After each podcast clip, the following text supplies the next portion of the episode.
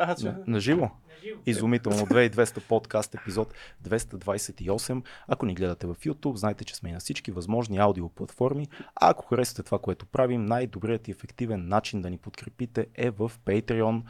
Естествено Patreon, за да бъдем независими, за да няма безумни рекламни анонси на бисквитки, кремвирчета, шоколадчета и тем подобни вредни, ужасни неща.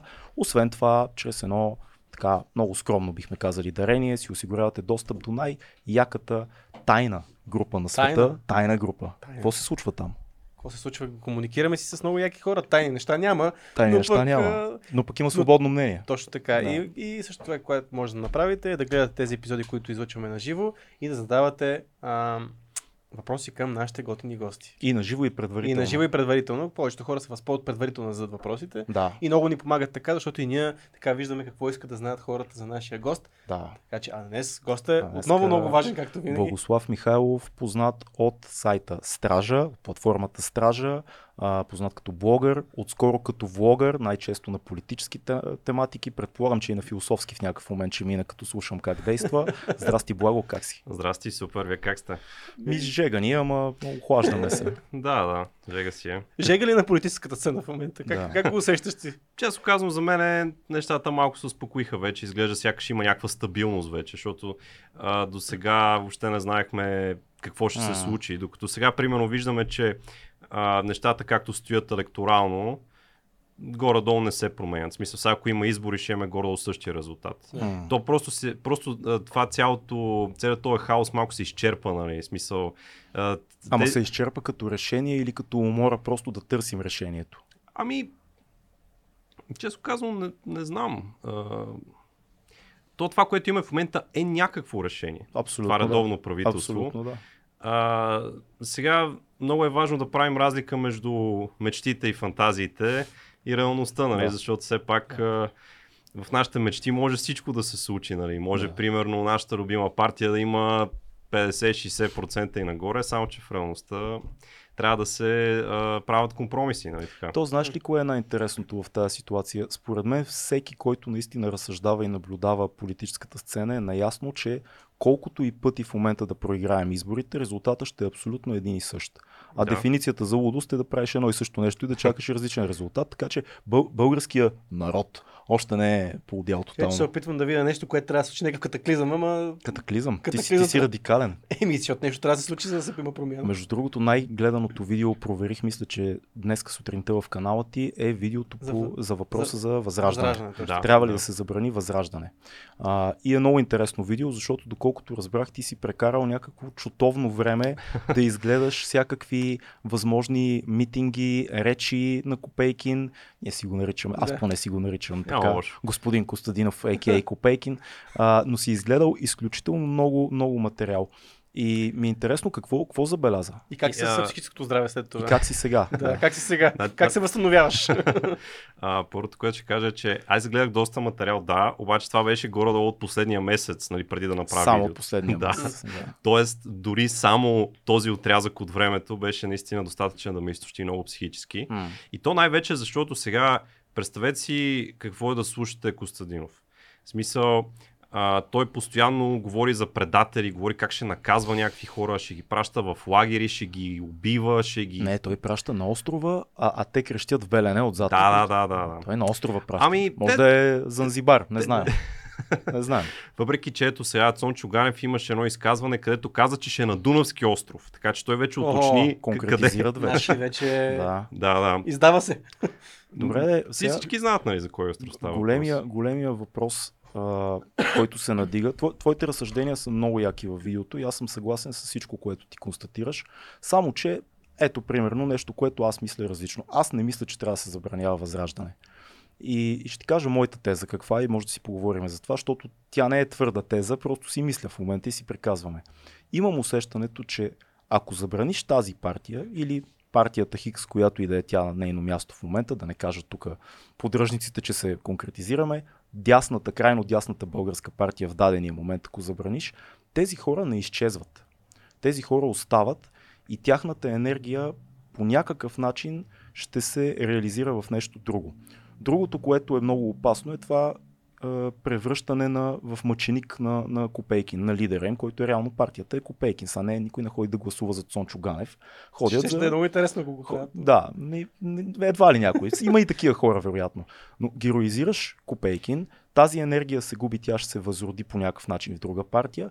И, и третото, което си мислех докато гледах твоето видео е, че струва ми се, че ако тези хора а, им бъде забранено гласоподавателите на Възраждане, да- които са спектър, това се съгласяваме. Не всички са крайни, не всички, са, не всички искат да пращат в белене. Има хора, които просто, да кажем, Ние дже, ни- джендъра, а, Не само, те ще го, джендрите ще го, антиджендърството ще се гласуват за БСП, по-скоро Да. тези, които не харесват Америка. Те- Примерно Америка не харесват или да, има различни причини, или примерно се хващат за някакъв исторически момент от българската история, който според тях е много важен и ние трябва да се стремим към това състояние на съзнанието. Тия хора ще загубят възможността да а, официализират енергията си и тя ще стане underground в този много по-зловещ а, контекст на думата. И последното нещо, което си мислех и е много важно според мен е да можем да чуваме всеки какво си мисли. Защото така знаем. Разбираш, аз знам, че има едни хора като, като Кости, които искат да пращат някой в Белене. По-добре е да е тайно, по-добре е да го знам, отколкото да е тайно. Това са някакви доводи, които днес като гледах А видеото представи си какво внимателно си говоря за затворени врати, ако това ти нещата за белен излизат Да, това е добър въпрос. А, аз, аз това, което така съм чувал нали, от различни хора, е, че те са много по-разумни за затворени врати. Аз също така Да, те, те са... Костадинов е един а, меркантилен човек. Той в момента играе един театър. Това е най-тъжното. Всъщност Да. аз, аз бих уважавал много повече лидера на тази партия, ако виждам, че той е идеалист. Такъв отчаян идеалист. Но, ами, но по-скоро той е... Това, което мислят поддръжниците на Възраждане за него със сигурност. Измамник. Това съм... Ами, Да. според мен той играе театър М. с, с всички тези неща, защото той много добре трябва да осъзнава, че няма тази демография за да спечели мнозинство в парламент. Абсолютно го То, осъзнава. тоест, той много добре знае, че няма, възра... няма как Възраждане да управлява сама. Да. Нали, Единственият начин е някаква комбинация, по някакъв начин да капитализира тази подкрепа, която е успял да събере. Това е единствено възможен изход в някакъв Да. момент. И в момента просто гради всичко до този момент. Поне аз така виждам възраждане. Иначе, относно а, този аргумент, който ти изложи, това е нещо, което съм чувал от много хора, между М. другото. Горе-долу, хората, които не са фенове на Възраждане, но са против забраната на Възраждане, горе-долу винаги казват това. М. Сега аз мисля, че... Не, аз съм до някъде съм съгласен с тебе, но а, това, което мисля, че пропускаме често е ролята именно на тези движения да радикализират хората. Отвъд това, което тези хора вече чувстват. Тоест, примерно ще го кажа така, значи в нашето общество им, си има емоции, които са автентични. Нали, Тоест хората, има една част от хората, не малка, която чувства разочарование. Да. Първо от Европейския съюз, т.е. според тях Европейския съюз не ни е донесъл тези ползи, които те са очаквали. Второ, от пазарните реформи в България от, 90, дес- от 97 година нататък. Да. Тоест тези два момента има една група от хора, които мислят, че не са били за добро тези промени. И според мен това са хората, които са по-податливи към риториката на възраждане. Защото, нали, те какво говорят? Те говорят реално, че ще върнат времето назад до този момент. Кога, нали, преди Европейския съюз, преди да тръгнем въобще в западна посока. Да. А, тоест, аз, аз лично така си го обяснявам. Дори има млади хора, които, примерно, да кажем, защото, примерно, 97, аз съм бил на една година, аз съм на, на 27 в момента.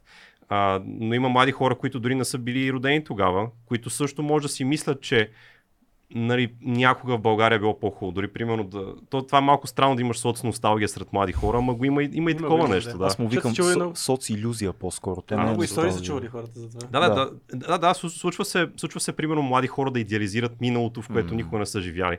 А, това го има, примерно, и на Запад, примерно, млади хора да идеализират 80-те години, пък те не са били родени тогава, нали. Въпросът е, че всяка една европейска държава има някакъв тип а, крайно дясна партия. Альтернатива за Германия, ти я споменаваш даже във видеото. Има Да, един, да. един. Всяка държава има такъв тип партия. Дали това не е по-скоро полезно? В смисъл, не е ли нещо, което демокрацията позволява да чуем едно малцинство от хора, някои от които са много крайни, да кажете ни безумни неща, но ние да знаем, Ами- това го има като настроение. Значи, а, да, аз да довърша това, което тръгна да казвам всъщност, нали, в отговор на това, което казваш и сега. А, сега, както казвам, има такива автентични емоции. Ние, нали, не, ние трябва да признаем, че ги има тези емоции и да. Да. търсим как да ги адресираме. Защото те, нали, щом човек чувства че по някакъв начин системата не работи за него, това си е нещо изцяло легитимно, което човек има право да чувства. Да. Нали, ти не мога да му кажеш, не дай да го чувстваш това. А, така, обаче, въпрос какъв е? Има партии и въобще политически актьори, които взимат тези чувства и ги канализират по един много токсичен начин Безспорно. в нещо изключително вредно за нашата държава, за нашия суверенитет, за нашата демокрация. И именно тук се състои проблема. Тоест, тези хора с тези чувства могат да намерят изява по друг начин, който да е по-градивен, който нали, да, а, да не върви срещу въобще съществуването на демокрация в България. Ама как, как, им го, как им го показваш това нещо? Защото всяка една тълпа, по Густав Любон, ако тръгнем, всяка една тълпа, тя е изключително първична. Тя е много емоционална, тя е много непостоянна. Тълпата винаги е, е, е дива. Тя, тя никога не, не, се- не се спира, не Ами- се казва, чакай да обмислим дали в момента постъпваме адекватно. А, ами, а, аз лично това, което мисля е, че има нужда от някакъв вид альтернатива на това, което имаме, за да може тези хора, които са недоволни, да, да имат какво да подкрепят като альтернатива. Бузлуджа. Тя е отворена, има много място за хората. Корнелия. Тя, те, те се Не, борят пада- за едни и същи Пада хора, чувство. пада и покрива Така е, да. Пада Ема, То, то, сериозно. то, това, е Той странното, че, това е странното, че БСП прилича повече на, националистическа партия. ми на национал-социалистическа, направо да. да го кажем. Така е. А, аз всъщност точно това мисля, че може би това, което липсва в България е някакво автентично ляво. Защото такова в България няма. Аз лично не знам коя партия. Със сигурност БСП вече не е това автентично ляво. И Тя преди не е била, защото това е партия, която се свързва изцяло с интересите на Русия.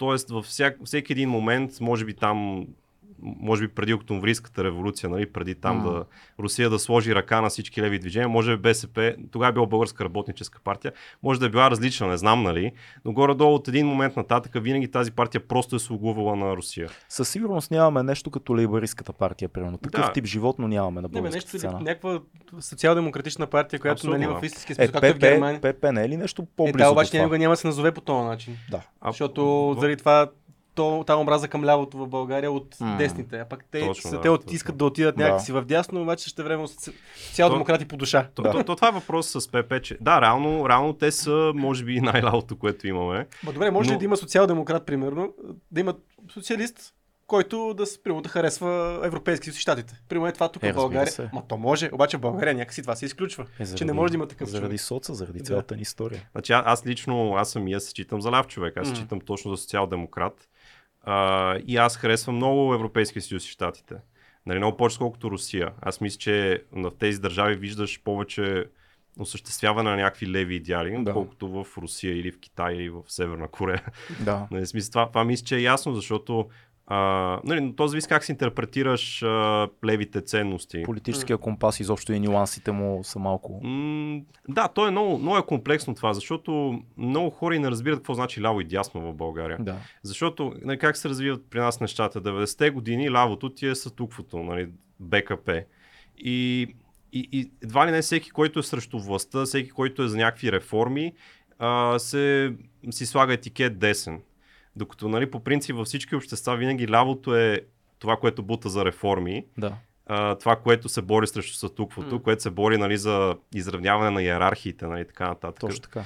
Докато тук нали, изведнъж обратното, изведнъж нали, дясното получава един такъв смисъл, реформаторски, нали, прогресивен. Да, защото чисто исторически нашето дясно, нашите десни хора казват стига а, с тази държава като а, реш, решител на всички проблеми и сами може да се оправяме, което е точно обратното на соц начина на мислене, дайте ни пари, нали? И, и това е логиката М. по някакъв начин. Ами, то аз, а, какъв е соц начин на мислене, дали е дайте ни пари? Да, това е клишето, аз... това За, за го много хора в България е вярно. Тоест ти чакаш някой да се погрижи за теб.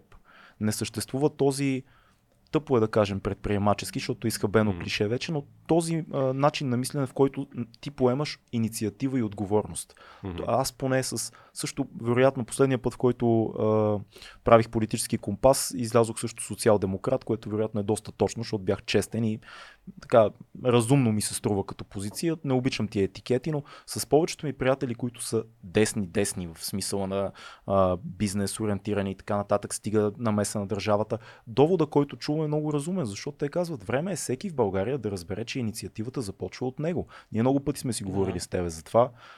А, аз съм напълно съгласен с това, но М. въпросът е, а, че в едно общество не трябва всеки да бъде за себе си. Разбира се. Нали, ясно е, че както в смисъл, според мен не е ненормално човек да очаква помощ, Разбира както и не е ненормално човек да оказва помощ. Нали, това е нещо, което в българското общество много липсва. Например, ако гледаме статистики за доверието в нашето общество. Това е много интересно, че ние българите, в сравнение с много други държави, да кажем повечето държави, ние сме изключително недоверчиви към другите хора. Към, нали, това се отразява по много начини. Към непознати, към институциите, нали, към държавата. Най-вече ние, ние очакваме всеки да иска да ни предсака. Докато в най-богатите и успешни общества е точно обратното. Там хората си имат огромно доверие един на друг. И той на абсолютно непознати си има доверие. Ама е как, много как, интересно. как си го обясняваш това нещо? Ами, между това е феномен, който се вижда като цяло във всички постсоциалистически общества. И може би просто този тоталитарен режим кара хората да са а, недоверчиви един към друг, да са параноични. Защото всички тия конспирации, нали, те винаги са сред- най-големите русофили с носталгици. Те не е- вярват най-много в конспирации, според мен. То, това абсолютно, абсолютно е вярно. А, има и нещо друго, което съм си мислил. Всъщност, тоталитарният соцрежим, това е режим на лъжата. Да, И да. тя е лъжа на всички нива, отгоре надолу. До ние с теб се надлъгваме като съседи или като хора, дето обитават едно пространство, да. един квартал. И като натрупаш всичко това в един момент, то няма как 90, 89-90 изведнъж това да се промени. Ти оставаш скептика. Ти винаги се чудиш какво криеш ти в задния джоб, което не ми казваш. Как можеш да го използваш срещу мен в един момент. Това са някакви много, много сложни натрупвания и не знам дали скоро ще избягаме от тях да ти кажа. Ами, а, аз мисля, че ако нашата държава а, свикне на по-голяма прозрачност, ако политиците свикнат повече да... Защото нали, при нас има едно такова отношение някакси, че, а, че, че хората нищо не разбират, че нали, а, едва ли на едни неща трябва да си говорим между нас и за избирателите трябва да говорим други неща. Някакво е такова усещане има, което е, че а, властта трябва да крие неща. Ама ти мислиш ли, че е, необходимо, че е възможно да има политика без популизъм? Защото в един от последните епизоди, с кой си говорихме вече? Не знам с тебе. С тебе бяхме. Да. Да. Стигнахме до едно заключение, че няма как да извадиш популизма от политиката като, А, като а, цяло. може би е аз- част от политиката. Аз бих Да. задал един друг въпрос. Да. Популизма винаги ли е лош? Не знам. Това е интересно. Има ли добър вид популизъм? Ми, Ако бута в добра посока, а каква е добрата посока?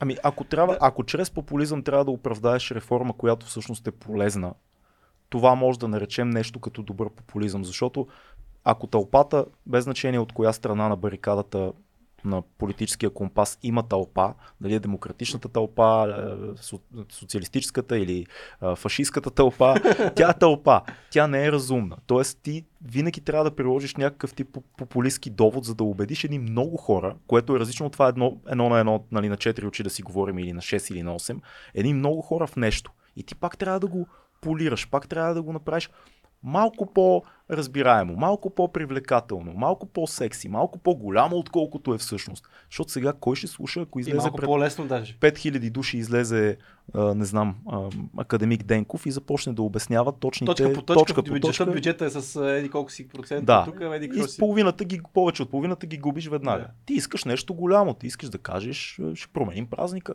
Примерно, откъде знам, някаква такава история. Това форма на популизъм ли е, примерно, да... Струва ми се, че да. Мгм. Струва ми се, че да. Ам, то, по принцип, каква е дефиницията за популизъм?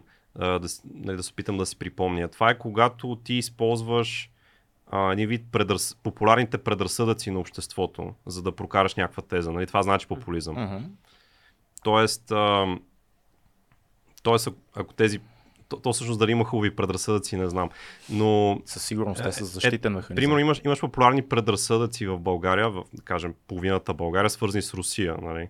И ти използваш тези предразсъдъци, за да кажеш, ето ще сменим празника. По този начин нали, ще, а, ще го натрием на Русия или ще утвърдим нашата независимост. Ще сложим разграничителна линия някаква. Да, или ще кажем, ето, че нали, нашата свобода не, не трябва да благодарим на, на някой друг. Нали. Не, не, нещо такова ли? Смисъл, И, и ти говориш на едни определени хора, т.е. ти говориш Да, на, да. на твоите хора, които на една поставяш, част от тълпата. На поставяш тълпа. на твоята На твоята тълпа, тълпа. Да. която е срещу, за да има е, твоята тълпа, трябва да има някаква друга тълпа. Да. И, и, и това е, всички, сме, всички харесваме идеята за 24 май. Това е много яка идея, със сигурност.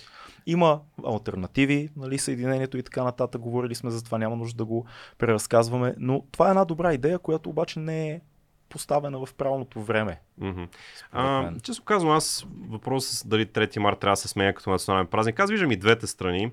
От една страна, аз винаги съм участвал, никога не съм го свързвал с Русия. Обаче има хора, които отиват на шипка с руски знамена. То повечето знамена вече са руски. Но, но дали Да. заради тях трябва да се променя празника, защото те са малцинство реално. Ема да, но вече той стана така, такъв празник, който е, хората като Нали, хората, които са по-западно ориентирани, не отиват на шипка, въпреки че може да харесват празника. Да, въпреки, че на защото шип- се срещат с тези другите Въпреки, хора, които са на, с... на, на шипка реално има български войници, няма и Абсолютно, руски. да. Така е. Да. Ам, Българите са удържали не, този то въпрос е защо там нали, се чества нали, 3 марта. Това е друг въпрос вече. Знаеш кое е тъпото? Че в един момент от целия, от целия този диалог, от целият този сблъсък, става тъпо да отидеш на шипка. Еми да. Да, да, Е, да. това е идиотското, защото ако си западно ориентиран социал-демократ, Така, така. десен човек в един момент, ти отиваш на шипка Ма и никога няма вижда... да отида на шипка, дори да съм най-големия фен на празника, защото ще се среща с тия, с другата тълпа. Абсолютно, Ето, да. ето, Да, разбира се, никога няма Или да някой ще ти каже, ти щом си там, значи и ти... А, Или ти, или това. а, аз Да. искам да замисля върху нещо друго. А, какво означава в днешно време в момента човек да нарече себе си възрожденец? М, Те, ма те, милите Примерно- хора от Възраждането, не знаят какво е, имам чувство, че не знаят исторически какво е представлява периода на Възраждането. Абсолютно. Защото аз това съм, Абсолютно. го, аз съм гледал в тях, но те нямат, никъде не се споменава. Ай, да кажем, религията там е доста свързана, нали? Образованието и културата са нещо, което е основно. пиедестал. На пиедестал, нали? Да. Нали? Културата, образованието и на църквата. Това са неща, трите неща. Нито едно от тия неща изобщо не се споменава в и, и техните силни, плод. силно европейско влияние. Абсолютно. Това е нещо, си, което да. винаги пропуска, Так. че най-големите ни възрожденци са гледали към Европа. Е, то на къде да гледаш, То на къде да гледаш. дори тогава, дори и сега, на къде да гледа човек. А, не, бе, то, знаеш каква е иронията на съдбата? Дори най-големите а, руски интелектуалци гледат към Франция. Да, И, да. и всичко, всичко, което е, не си спомням кой анализатор руски го беше казал с много, много мъка, всичко хубаво руско е нещо европейско, което е префасонирано. И това е ужасяващо да се каже, но има голяма доза истина в това. Ами, да, това е между другото малко и в видеото с Дугин го засягам като идея, че нали, първата идея, която разглеждам, се нарича евразийство. И идеята за евразийството е, че Русия си е самостоятелна цивилизация, че Русия представлява евразийската За, цивилизация. за, дръж, за хората, които, защото Дугин не е чак толкова мейнстрим име, може Да. да. да върнеш малко назад и да разкажеш кой е Дугин и защо той е важен. Да, ами, значи Дугин е един руски философ, а, който е изключително влиятелен в определени кръгове в Русия. Да. Тоест, аз за масовата общественост не знам колко е влиятелен сред съм тях. сигурен, да. Обаче е много влиятелен сред военните. Да. И сред просто този а, елит, там силовиките, нали, както се Мгм. казват. И също е влиятелен и а, върху самия Путин. А, той през 97 година пише една книга, която се казва Основи на геополитиката. Нали, това Дугин пише тази книга. И тази книга е много интересна, защото тя в нея той поставя един план за геополитическото бъдеще на Русия, който изглежда сякаш Путин следва този план а, до буквата. И единствено, даже Дугин самия казва, единството, за което опреква Путин, е, че тези неща, които прави в момента, примерно, нали, там, Крим, инвазията в Украина и така нататък, че не ги е направил по-рано. Тоест Дугин опреква Путин за това, че не му следва плана достатъчно бързо. Да. Но, но да, е това много интересно. Например, пише за Брекзит, нали, за Украина. В смисъл, Дугин още от 97 година твърди, че Русия трябва да си вземе Украина. да. Просто да си я, да си я вземе. И всъщност най- най-интересното е, че той поставя един много дълбоко философски, почти етнически план в нещата, защото голямата му теза е, че начина по който руският човек, източноевропейският човек, славяни, на който е руснак в основата си, как, дори да е украинец, пак е руснак, той мисли различно от западния човек. Мгм. Което звучи интуитивно, да, и не.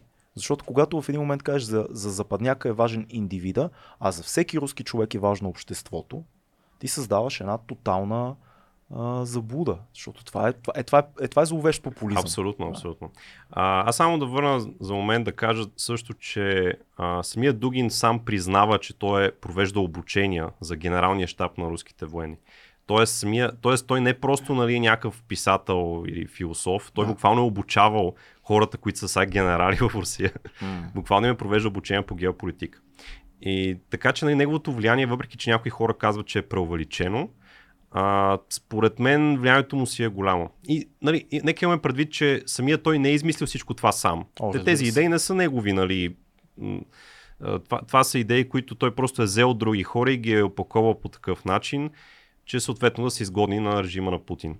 Иначе да, да говорим за това, което твърди Дугин, това е вече другата му, другата концепция. Аз разглеждам нали, три основни концепции. Едната е евразийство, другата е мултиполярност и третата е антимодернизъм. А, всъщност, Тя е най- най-интересна за мен да ти кажа честно, Коя, третата? защото, защото е най-философска и се използва Мгм. като най- най-голямо а, теоретично оправдание на всичко, което Путин прави. Защото Да. много хора, дори в България, когато заговорим за Русия, те казват, ами да, много ясно, че подкрепяме Путин, защото този прогнил Запад. Многоточие, да. многоточие, а виж, консервативния православен народ на Русия. Това са ценности и там се почва вече традиционното семейство. Абсолютно, цялото... да. А тази дефиниция идва от Дугин. Това е човека, който свързва консерватизма с сегашния вид на Русия.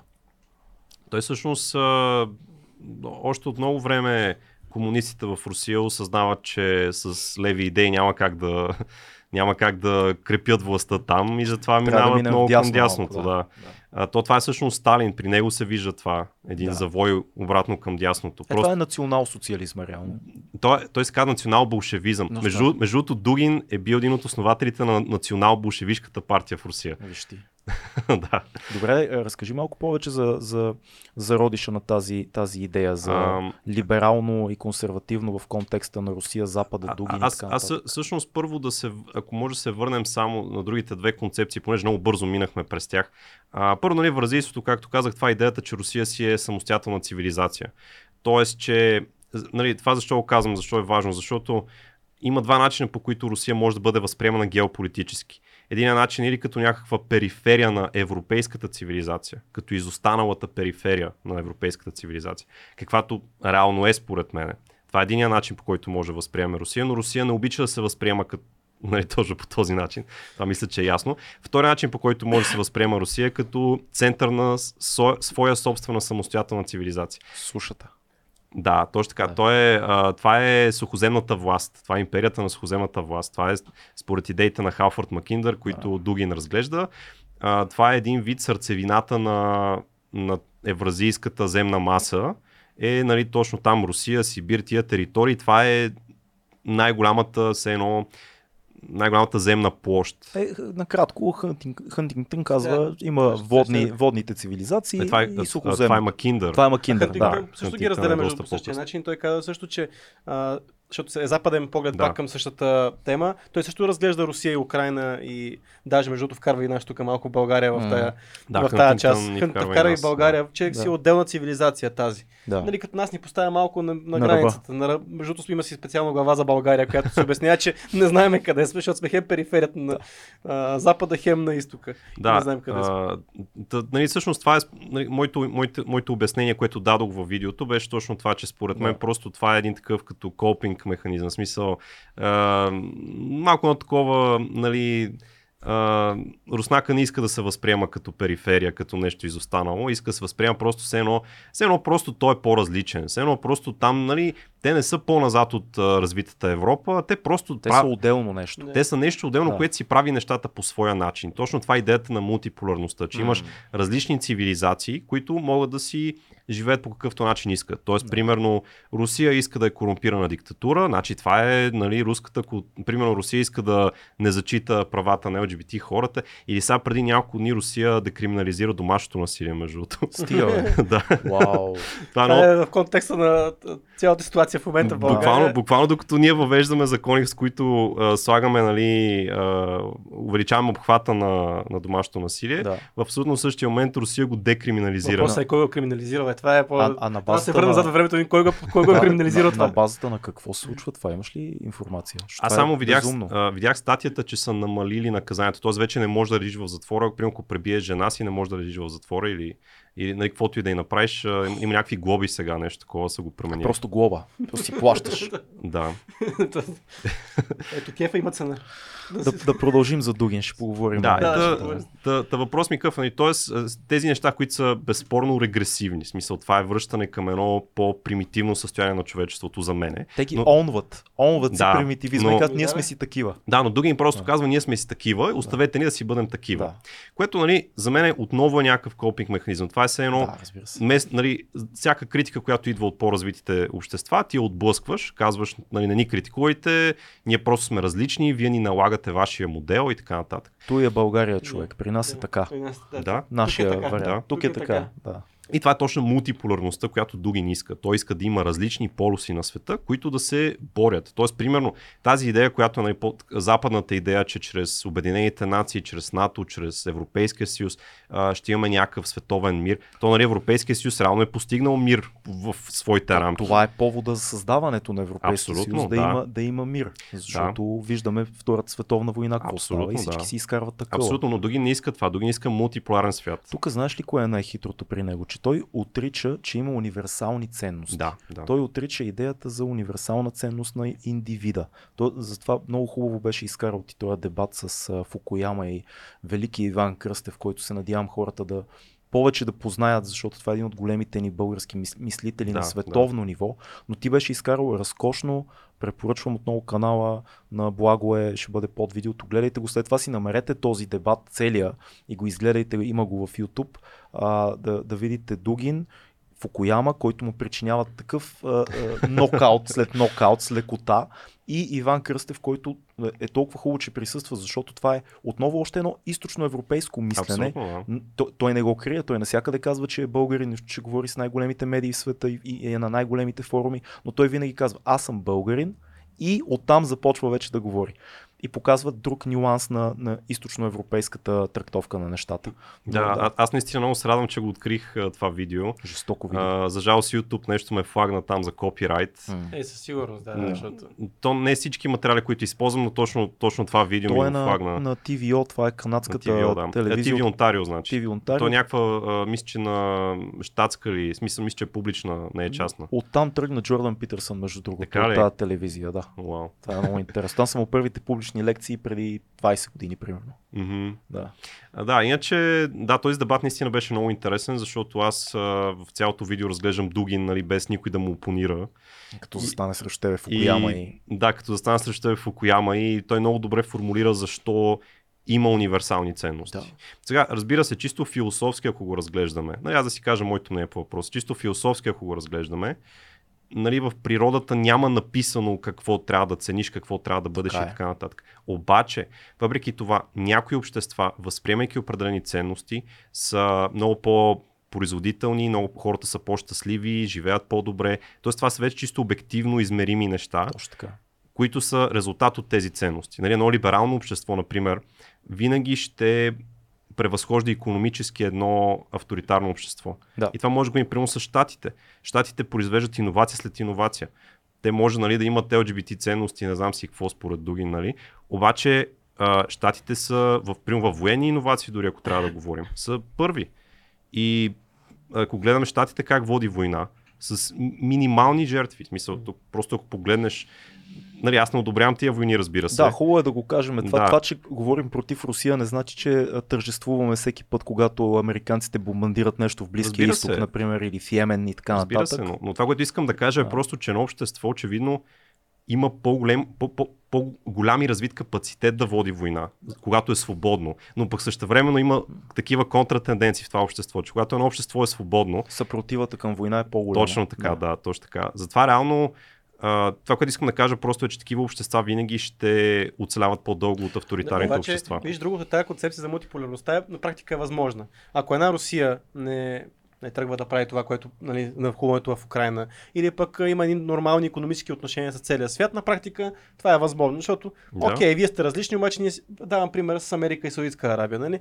има един голям натиск върху Саудитска Арабия заради правата на жените. Да. Обаче Да. Саудитска Арабия играе прекрасно играта с щатите, кому- комуникират си добре, търгуват си добре и в един момент никой вече не закача Саудитска Арабия за това, че няма правата на жени, там няма. Е, това, е, правата на- това за мен е западното лицемерие. Това за Да, мен да, е така е. неолибералното Но лицемерие. функционира обществата, обществата функционира по този начин. И ако Русия успява да търгува с а, Запада по начина по който винаги го е правила, нали, колкото да има някакви конфликти и да навлиза в чужди територии, на практика тази мултиполярност е възможна. То, то това е най- най-хитрото нещо на Дугин. Ние в началото, преди да започнем да снимаме, говорихме за това.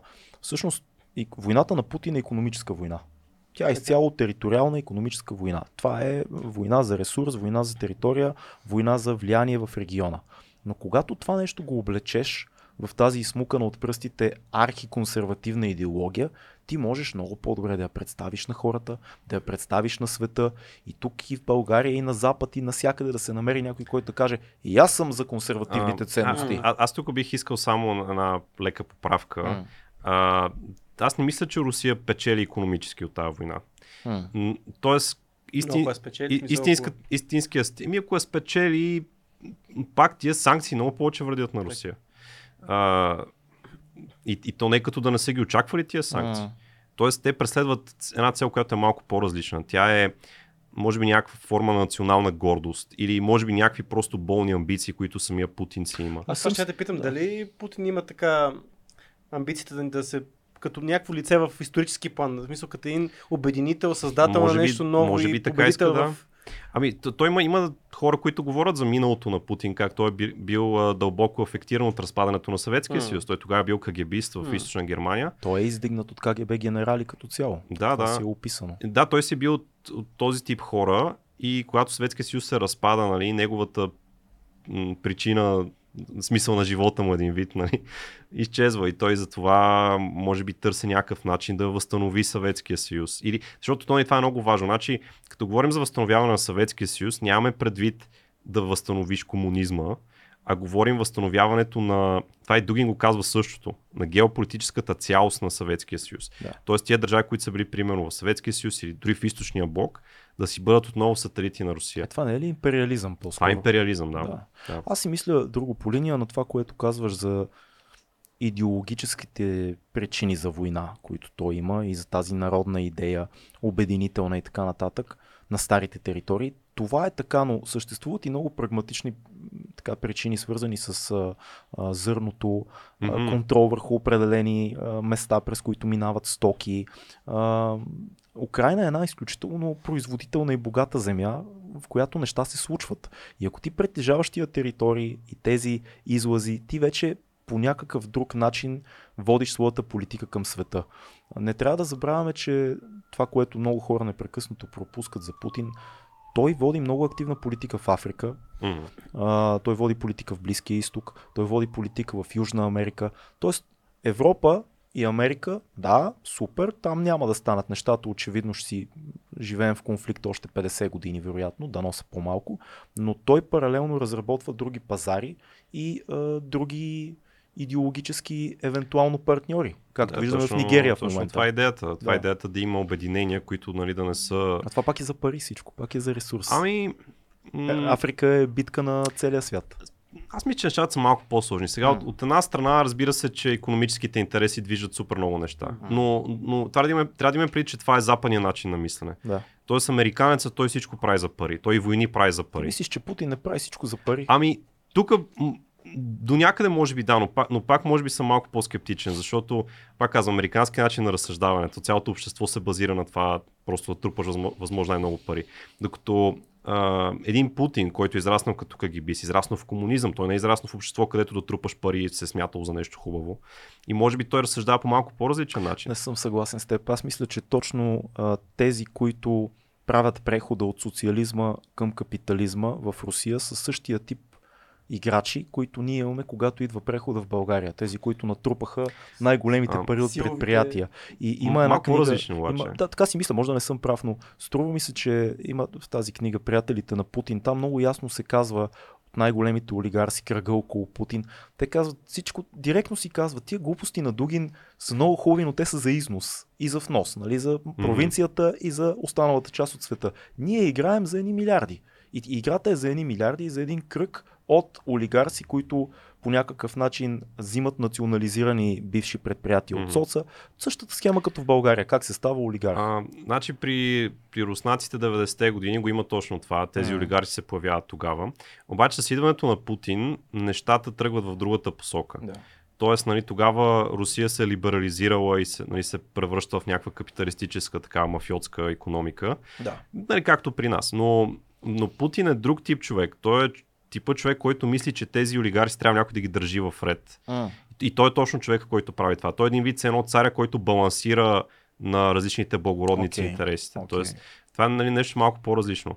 Той вероятно вижда себе си като цар. Нали, това. А те Да, са да. някакви феодали около него. Такива... Ами да, да, да, нещо такова Да. е при него, може би. Може, може. Да, Интересно е това. Тоест, нали, м- не е само, според мен не е само за парите. Нали, аз при, а, съгласен съм с теб, че парите сигурно са, те винаги са огромен Не, не, фактор и двете са, и двете са съгласен. Да, съм, да, но, но може би го има и това просто могъществото на империята. Със сигурност. Тоест той самия може би иска нали, да остане в историята като някакъв вид цар, ама нали, не буквално наречен цар, просто съвременната версия, съвременната версия на това, което нали, Аз президент че на Русия. примерно иска да е новия Петър Първи, нали? Смисъл, Да, това да, е да, не, горе-долу, нали, не, идеал някакъв, нещо, който... нещо, нещо по-идеалистично го мотивира за тия войни, защото те економически... Да, вярно, че нали, Украина със сигурност, там ако Украина е в сферата на влияние на Русия, това има економически ползи за Русия. Много, много големи. о- обаче, така както се стекоха нещата, Русия нито ще взема Украина, а, с всички тези жестоки санкции, които бяха наложени, това със сигурност не помага на Русия. Какъв мислиш, че ще е изхода от войната и ще видим ли скоро изход? Това ми, честно, ми, честно казвам, е много трудно да прогнозирам. Да, да, никой не може да прогнозира. А, аз, аз лично бих се надявал. То въпрос какъв е? Тук, за, да- за да отговорим на въпроса как ще свърши войната, трябва да отговорим на въпроса как ще свърши Путин. Нали? Тоест, какво ще стане с него? Тоест, той ще живее ли, преврат ли ще му направят, може да получи инфаркт утре, нали? Никой не знае нищо, нали? М- може да му получат инфаркт. може да. И, и, и тук въпросът, който следва е, а, ами ако нещо се случи с Путин, този, който ще дойде след това, какво би направил? Зависи кой е. Ако е Шойгу, ще си продължи. Да, т.е. Да. въпросът е какъв тип човек, защото между другото най-доброто е ако той е от олигарсите. Ако той е от тези хора, които имат а, така повече а, Прагматичност. повече, да, да. И, и, повече така економическите интереси са Да. важни за тях. Тоест те ще искат нали, Русия да се върне обратно в а, световния пазар. Демидж контрол някакъв да направи. Да, примерно, да, с това си мисля, че даже олигарси биха могли да направят преврат. Те, те всички олигарси се обявиха срещу Путин, между другото. Те, това между другото беше, тези санкции всъщност не са срещу народа, те са срещу олигарсите, защото като да. спреш запорира сметки. То Я, се оказа, че хора, ама те се оказаха, че хората че си имат тук там е някъде по някоя сметка, А, имат то- си крипто, да, имат. Освен, освен, освен това се оказа, че влиянието на олигарсите върху Путин е много преувеличено от Запада. Между другото, да, очакваше се точно като има тия санкции, един, в един момент да го натиснат олигарсите и тази война някак си да спре. Обаче се оказа, че май контрола не е толкова голям на олигарсите. е. Да, да, защото той ги е, точно ги е вкарал в Да. ред, той самия се е разправил с тях години наред. М. И, но, но казвам, това е може би най-доброто, въпреки че тези олигарси са ужасни хора, нали? Въпреки това, това е може би най-доброто, защото те поне ще върнат Русия в... А, нали, защото в момента Русия е като един остров, тя в момента се е затворила, а, което, което не е в интерес на никого. Не, не, ако питаш африканците. Ако видя сега в Нигерия, развяват руски знамена. М- Така че Това е да, даже ги беше събрал наскоро всичките там местни лидери африкански. Путин се А, опитва да си действа нещата на там да си Тук, отваря. ако, ако трябва да говорим за лицемерието на Запада, аз мисля, че Запада просто с Африка въобще не е поступил правилно исторически или дори в момента. Разбира се. Да. разбира А. Африка много по-добро отношение, така да го кажем, получава от, дори от Китай просто. Китайците супер много пари наливат в Африка за развитието на, на економиките им. Между другото, Китай е точно едно такова общество, в което ние си правим нещата по нашия начин, не ни закачайте Да. и никой не ги закача, защото економически всичко е файн за Запада. Работиме си, действаме си, даже е много, много окей за тях. М. Те са най-отгоре на пирамидата в момента. А и китайците, между другото, те много, много добре се справят. Те имат огромни економически постижения, които Да. са нали, нищо общо с Русия или, или с Съветския съюз. Нали, Съветския съюз а, имаше постижения, да кажем, до един момент, но този модел, който китайците направиха, им помогна да си изстрелят много.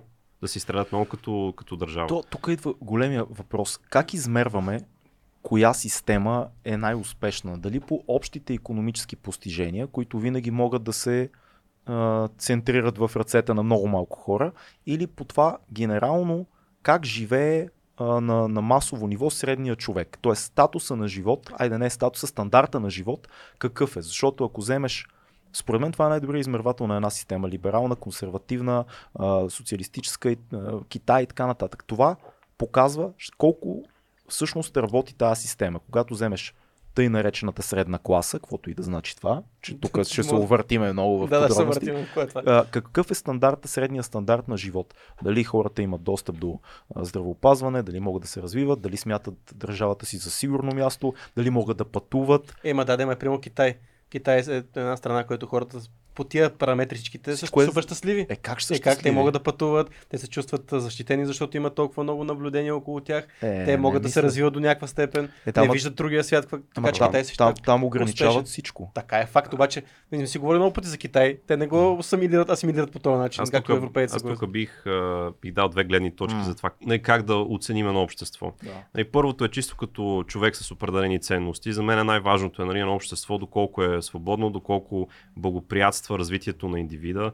Тоест, нали, всеки, който има някакви, някакъв потенциал, може и да го развие, може и да се извлече максимума от него. А, или, или, примерно, трябва да работи в мина или в завод по 12 часа на ден. Нали, тогава няма да си развие потенциал. Тоест, нали, това е чисто така като човек, нали, какво бих казал. Но ако гледаме вече, ако погледнем нещата по един много по-прагматичен, а, дори циничен начин, едно общество, защото, примерно, нека кажа нещо друго. Индианците си живяли много добре в Северна Америка. Те, тяхното качество на живота е било много над това на европейците.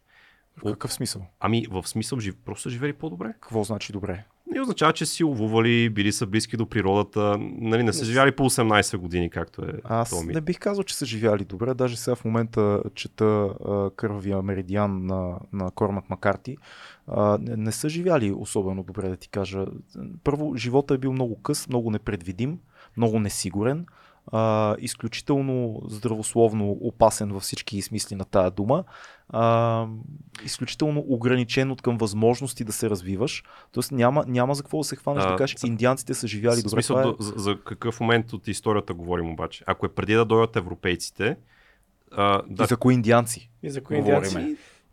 да, окей. Да, Да, да, да, кажем, да. примерно просто в Северна Америка, там където сега са Съединените щати, 18 век Северна Америка. Да преди кажем. идването на Преди европейците. идването, Да, да. преди идването на европейците. Значи, а, сега въпросът е нашата концепция съвременна за качество на живота е различна от тази на примитивния човек, който нали си живее, а, той живее по по-естествен начин. Тоест, човек така е еволюирал да живее, както живее, са живели индианците, примерно.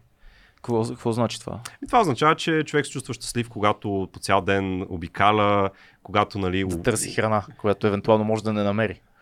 И да гладува.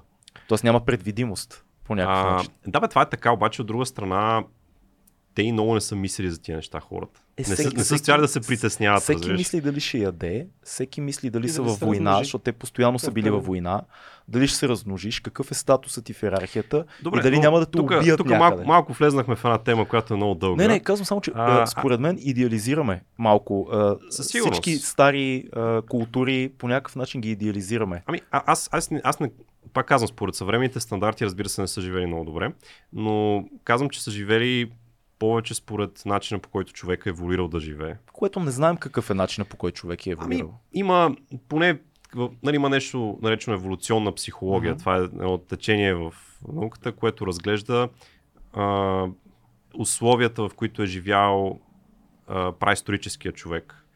И защото нали, това са условията, които са формирали на чисто генетично ниво как ще се развива нашата психология. Мгм. И затова се разглежда, нали, например, какво поведение ни е заложено от гледна точка на тази а, праисторическа среда, да. която ни е оформила това поведение. Нали, така. Но как и да е, това е много дълга тема. А, аз само искам да се върна на това, което исках да кажа. Тоест, исках да кажа просто, че а, едно общество може хората да живеят много добре в него, обаче това общество да не оцелее в тази си форма. Ако има друго общество, което примерно успява да унищожи първото, да го колонизира, нали, както се е случило с тези примитивни народи, дори те да са живяли по-щастливо. Защото, само между това, аз това, пак това съм го чел при някои автори да казват, че реално европеец е живял по-зле от индианеца. Няма как да е така за мен. Ми, Защото... в, говорим в онзи момент, тогава, примерно 17-18 век, нали, днес сигурност не е така, но Ро- романтизирана идея ми, ми звучи. Добре. Ще, ще изпратя някои неща, които са доста, защото доста съм забивал в, специално за индианците и сега покрай всичко, което чета. А, доста романтизираме нещата. Възможно е, Да. нали, но това не е най-същественото. Никой от нас не знае, не е бил индианец, така че А после като... А знаеш, че сега много индианци такива имат казина в щатите. разбира се. Сега живеят по-добре от белия Сега човек. живеят по-добре от белия човек. Да. А, това... Но има пък и такива Сега, сега живеят много зле Но индианците. пък има и репресирани, е- които живеят все още в резервати. Но има такива, които имат казина. Да, това Кой, е така. който има казина си е екстра, но то дори тогава, смисъл, това е, аз не мога да си представя какво да си индианец, това е сигурно ужасно. Добре, да ме, това е интересно. Как, как стигаш от това да си индианец, който живее по този примитивен начин Оттам, оттам да си по някакъв начин да осъзнаеш какво мога да направиш с земята, която притежаваш и накрая да създадеш казино. И просто винаги има, някои, винаги има някои хора, които са така по-предприемчиви. Да. Дори индианец Но но аз, аз, аз, аз исках да кажа друго. Само да се върна на това, което исках да кажа. А, просто исках да кажа, че едно общество, освен че трябва да осигурява добър живот за своите граждани, а, трябва да може и да се самосъхранява. Тоест срещу други общества, които примерно, ако другите общества са способни на някаква по-голяма агресия, което доведе до унищожението на твоето общество. Колкото и хубаво да е твоето общество, това не ти помага много, защото идват другите, примерно, и те поробват, да кажем, примерно. Да. точно в един подкаст, но Юлал Харари каза, а, вижте, нашето, ние сме най-интелигентното създание на, на, на тази планета. И виждате как се самоунищожава. Се, ние като вид няма какво друго да ни убие, освен ние да по някакъв начин да се самоунищожим. Каза, ако има други интелигентни ци- цивилизации, що си мислите, че тя вече не се е самоунищожила? Защото интелигент, Може. по някакъв начин е- интелект, е интелектуалността е, довод. деструктивна. За, за... А говорим в космоса или други цивилизации? Да, да. Ако има други Това е същества. част от уравнението на Дрейк, нали знаете? Да, да. Къде са всички? Нали. да. А, добре, въп- въпросът, който аз, защото почнахме от системи, либерално-консервативно, Мгм, изобщо да, да. различни структури на, на типово общество, всички експерименти, които са се правили, особено през 20 век, а, които са най-страшните експерименти. А, не е ли всъщност в съвременния свят, когато спориш с някой, седнете с някой приятел и той каже, бе, виж в Русия, нали, примерно православните ценности, ей, китайците колко са напред, всички са щастливи. Не е ли довода, всъщност, ако, ако вземеш един французин, ще кажа за целта на разговора в момента, но може да бъде и немец, може да бъде дори един англичанин, въпреки Брекзит. Свободата, а, предвидимостта, ам, економическите възможности, които са пред теб, ако си инициативен, и сравниш това с руснака, китаеца или иранеца, европейския модел печели. Колкото и а, така политически. Ами- Това не, не е платено съобщение, приятели, просто разсъждавам. Някакси... Не, не смисъл, то е нещо, което... Холандеца да вземеш, испанеца. Това е нещо, нещо, което човек с така нормална мисъл, всеки Да. човек може да стигне от това. Те буквално руснаците бягат от Русия. Тоест, това, те това те не е самите ли, бягат от Русия. това и, не е къде ли отиват? довода за, за този тип либерален модел, Това който покваряваш обществото по този начин. Ами ето, а- ето аз, ще, аз ще го кажа така. Значи, трябва да чупим А, няколко яйца? Не, не за, защото нали, аз а, с това, което казах преди малко, се опитах да кажа, че насилието също е фактор. Нали? Това че е ужасно. Нали? Не, не, така е но, вярно. но ра- разбира се, че едно общество, то може да е много хубаво това общество, ама трябва да може да съхранява себе си. И това, което е интересно, че либералните общества са по-добри в това да съхраняват себе си. Защо? Първо, защото те са политически по-стабилни. Когато властта се сменя по мирен път, нямаш революции, нямаш някакви дв- дворцови преврати и такива така. неща. Да. Второто, което е, че едно свободно общество, което стимулира човешкия потенциал да се развива, тези ще има хора, които ще правят иновации, големи изобретения, а, което разбира се и във военен план се отразява това общество да бъде по-ефективно. Също ако гледаме просто и армията, примерно американската армия, нали, в момента е изцяло професионална и американците отиват да служат в нея, защото те вярват, че се борят за демокрация. Нали. Това доколко е така не коментирам, Да. но, но това вярват, т.е. те имат някакъв идеал в себе си. економически също е добра кариера. Ако имаш кариерно развитие, Абсолютно. имаш... а, Аз дори добри... смятам, че това е повече от, И вече може Ами, да си а- скриваха, а- аз- по- от идеологическото. Всъщност да, това е много вярно, защото М. първото, което е, а, нали, вие знаете, американския бюджет за отбрана е огромен. най-големия Той е от, най-големия а, в... Като процентно съотношение, Да, не той е- като цифра.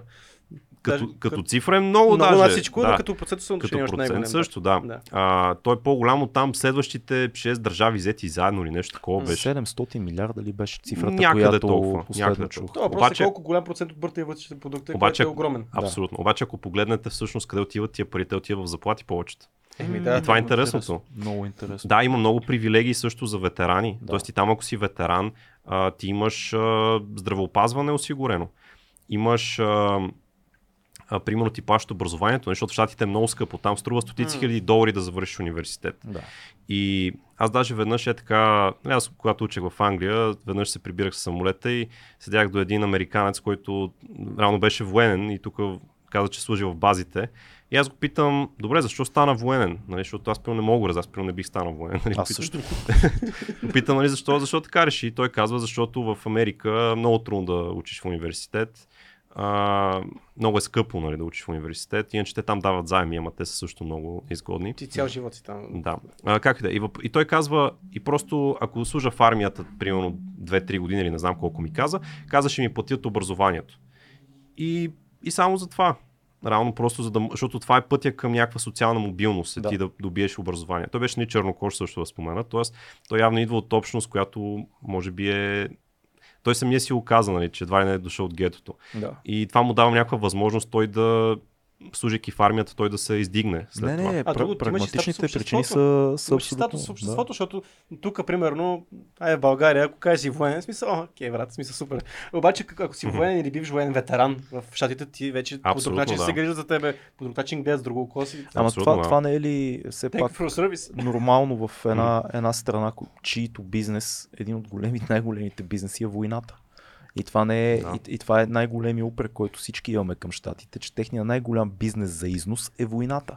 Те успешно изнасят война по целия свят и са най-големия конгломерат военен в света. Ами, а, аз, аз бих казал следното. Ако американците нямаха толкова силна армия, а, това дали ще- щеше да бъде по-добре за сигурността на света. Защото, ето виждаме една Русия, например. Виждаме какво прави ед- едната Русия. Е, примерно, Русия виждаме, че не смее да атакува държава на НАТО. Е, това е безспорно. М. Тоест, а, дали ако американците бяха по-слаби военно или ако просто не се интересуваха толкова от а, армията си, дали тогава НАТО може би нямаше да има никаква тежест. Съгласен съм, но една от причините Европа да няма силна армия е НАТО. Тоест, уповаването в Мгм. този съюз е причина бюджетите за, за армията в Европа да са толкова ниски и ако забелязваш, те сега ги дигнаха. Мгм. Защото Е, всички се усетиха, че Да, чакай знам, малко. Че Франция, примерно, има голяма. Германия дигна Гер- също бюджета. Но не, Франция има, като цяло има една от най-големите Да. армии в Европа. Е, те са си, те са си империалисти. и Те, те, са, те, са, те се слагат наравно с щатите, с англичаните и са прави, защото като се замислим и те в един момент са контролирали половината свят. Мгм. Това не е, не е иллюзия. Добре, като, като говорим за а, Франция в момента, защото там също десните настроения са много силни и много сериозни. В Италия в момента имаме а, да, крайно дясно правителство Мелони. Има още мисля, че 7 или 8 държави в Европа, в които имаме десни, десни правителства. Има ли, според тебе, съществува ли вариант в някакъв момент, която и да е дясната партия на българина, не забранена, да я има, тя да бъде от, от европейския тип дясна партия, която казва, ние сме за а, българския интерес, но той не изключва нашето присъствие в Европейския съюз, нашето членство в НАТО, т.е. този български интерес, който, пак казвам, според мен е важен за много хора, е добре да го има, да се катализира в някакви други, примерно проект за, де да знам, перперикон, да натискаме за история, да натискаме за а, някакъв тип а, а, мед, който се произвежда някъде, да се отпусне субсидия за пчелни кошери. Значи тук, тук искам да кажа няколко неща. Първото е, че. Пчелни кошери. Първото е, че разбира се, хората имат, имат право да бъдат националисти и да търсят Да, партия, се. която споделя техните ценности. И пак казвам, въпрос е как изразяваш тези ценности. То, въпросът с възраждане не е, че са националисти. То, нали, нека бъдат националисти. Ама не по този токсичен начин, по който те го правят. А, другото, което е, те тези крайно десни партии в Европа не са много по-добре от възраждане. Така е. Примерно, ако вземем альтернатива за Германия, между другото, възраждане а, в там едно, едно от клипчетата, които бях включил, казаха, Костадинов каза, че се е срещал с альтернатива за Германия и даже, че ал- альтернатива за Германия са ги поканали да им открият конгреса. Тоест, възраждане да открие конгреса на альтернатива за Германия. Разбира се. Защо не? Да. да обменим опит. Да, е между другото, альтернатива за Германия на няколко факта за, за тя сега, според сегашните проучвания, ще бъде втора политическа сила в Ето, Германия. Виж, виж какво става. Популизма. Да. В момента в Европа популизма много сериозно се възражда. Но, но е това, така. което ние имаме тук, този, тази руска връзка, това за мен е най-притеснителното. За мен не е притеснително, че са, И, и там има руска че връзка. са радикални. Да, там да, ма примерно в Италия няма руска Аз връзка. за Италия не съм 100% запознат, но мога да кажа, примерно, альтернатива за Германия със сигурност е проруска. Там има, там има, да. А при Брекзит също има, нали, просто като пример давам, има ясни сведения, че са получали пари от руснаците. Тоест, крайното дясно като цяло си припознава Русия като свой покровител. Което е супер странно като идея. Изключително странно. Това е Ами, следващия ми въпрос. Може да е. си десен, да си така консервативен човек, да си националист и също време да уважаваш е това, да си говорим някакви западни ценности, да, да искаш еврото, да е такива неща, които са в момента, защото примерно ти ако си да. националист, ти трябва да вървиш с един стартър пак. Ти трябва да мразиш е- еврото, да мразиш джендерите, да искаш да се дигне пилон на рожен. В мисъл, ти трябва да- ти си идваш някакъв комплект инструменти. Ако това според мен не е много редно. Мисля, трябва да има, ти, ти като вътре, като част от тази тълпа на възраждане, трябва да има вътрешни някакви така а, нюанси. То, между другото, интересното е, аз съм слушал поддръжници на Възраждане, те като говорят, те не са всички против Европейския съюз. Те, Да, примерно, казват, ние сме за предоговаряне, Да. не сме за излизане. То това е много странно, че, нали, ето Костадинов, като излезе на площада на митинг, говори едни неща, едва ли не ще дига революция. Да. А, пък същевременно на други места говори други неща. Да. излиза много по-умерен. И честно казано не знам, то, то това е, че не е ясно какво точно мислят възраждане. Нали, то това е, че а, при тях всичко е театър. Те са измислили някакъв вид послание, което да им просто да привлекат внимание чрез него, защото на тях това има основната стратегия. Всъщност най-много гръмват покрай COVID. Абсолютно. Да. Да. Това е... Те заради това влезаха първоначално, защото Да. те седяха отдолу там 3 3,5%. Мгм. Стана COVID и те станаха с, Не на с 4. сертификатите, Да, айде гласуваме за възраждане. А, даже това, което е много интересно е, има данни по този въпрос, че в момента възраждане доминират социалните мрежи. В Facebook, например, над 60-70% от съдържанието на или мисля, че от рича на да. съдържание с политическа тематика е само на Аз възраждане. съм, а, наистина, анализатори съм слушал, които също нещо го Да, казват. и- На всичкото отгоре, това, което ти си изгледал толкова много клипове сега от последните месеци, те са и хората, които най-много присъстват в публичното пространство и Да. се срещат Да. Да. очи в очи с избирателите, което никой не го прави в момента, когато не е предизборна кампания. А, да, между другото, аз мисля, че имат някои м- положителни аспекти, малки. Нали, примерно, примерно, ако вземем този факт, точно, че се срещат с хората на живо. Другото е, примерно, кампанията срещу еврото, там за подписките. М. Те успяха доста хора да мобилизират, доста хора да изкарат на щандове, да събират подписи. И това е нещо, което нали, аз си мисля, да, ето така трябва да се прави, само че нали, не за подобна цел. Да. да. Дай да поговорим за, за еврото. Ти също имаш много, Да. много така задълбочено видео по темата. Къде се разминава според теб комуникацията? Защото за мен лично това е най-големия проблем. Хората не разбират точно за какво е разговора. Какво се губи в комуникирането на това, защо е добре и е практически неизбежно Мгм. да приемем еврото. Ами, аз това, което си мисля, е, че а, да кажем, преди цялата антиевропропаганда, според мен мнозинството от българите подкрепят еврото. М, Защото има достатъчно проучвания, които показват, че повечето българи рано са за Европейския съюз. А, и нали еврото се възприема като част от този пакет на Европейския съюз. Той парламентът това показва, между другото. Да, да, Повечето разбира се. българи са се. за Евроатлантически съюз, за еврото. Това Да, са партиите, а- повечето са това. То според, според проучванията, русофилите в България са 50%. Вау. И това са, говорим, хора, които просто харесват руската култура. Нали, колко от тях са путинофили вече е по-малък процент. Мисля, че рейтинга на Путин в България е по 30% вече. Той много падна между другото, преди го харесаха много повече. Това пак не е малко. 30% не са малко. Да, но въпрос ми какъв е? Т- т- нали, да започнем от там. Според мен, ако преди всичкото там пропаганда срещу еврото, ако тогава направиш референдум, българите според мен ще приемат а, а, с нали, ясно мнозинство, ще приемат еврото в България. Обаче какво се случва тогава?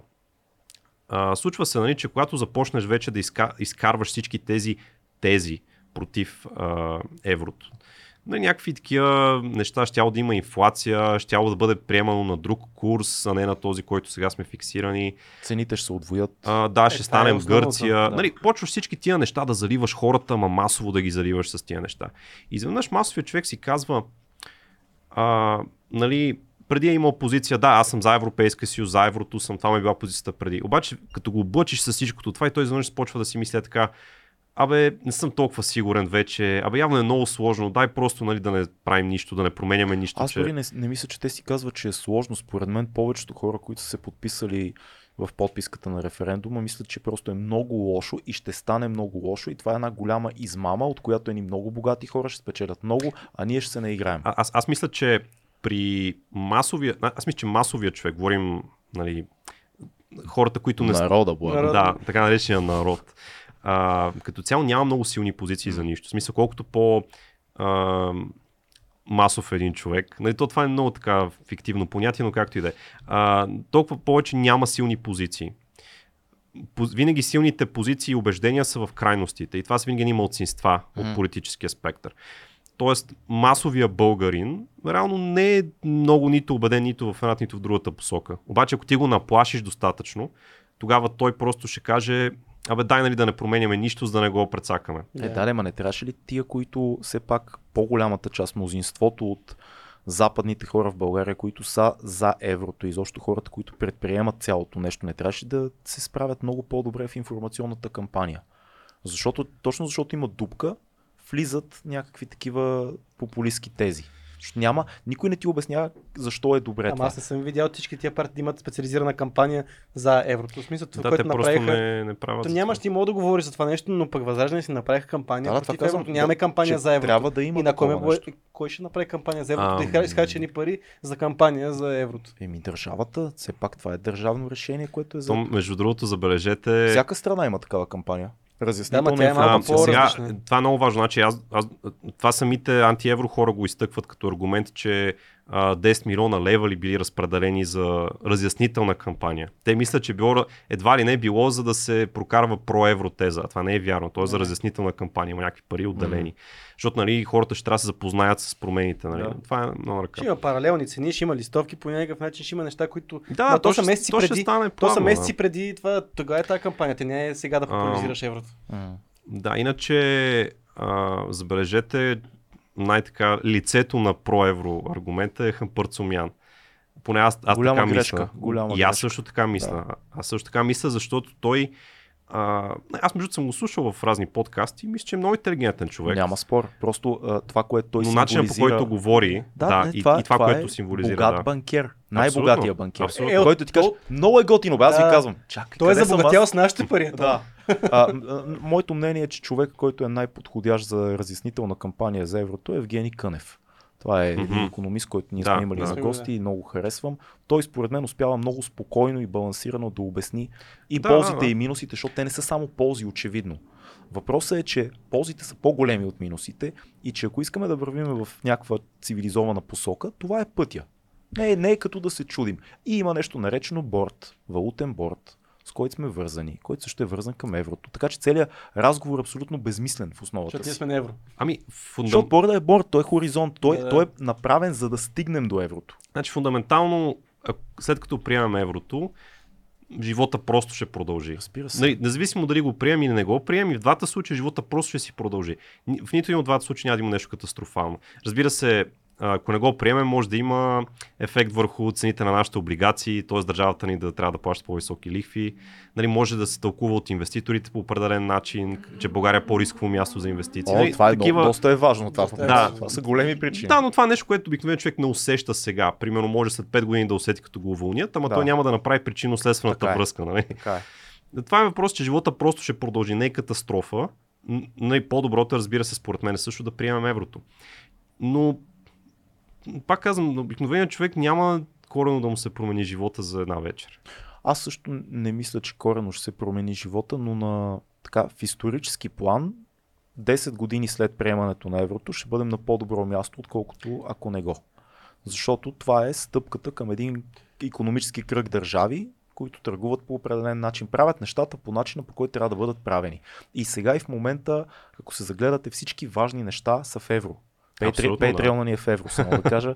А, цените на апартаментите са в да е евро. А, може да е в долари, което Да го сложим в рубли. Искаш ли в рубли да го сложим? Аз, аз, аз искам да кажа и нещо друго за мой аргумент за еврото, който между другото много рядко се споменава. Но когато ние приемем еврото, нашата държава ще може да взима повече заеми. Сега това в принцип се изтъква като лош аргумент.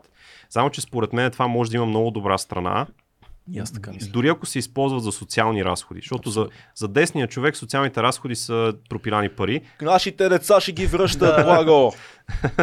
Това ще Да. чуеш, аз го чувам в коментарите вече. Да, да, чувам. да, да. А. да. ами Това е нещо, с което аз примерно не съм точно съгласен. Аз мисля, То че... цялата политическа система не е съгласна с това, което не. То е ясно, че Да. не е така.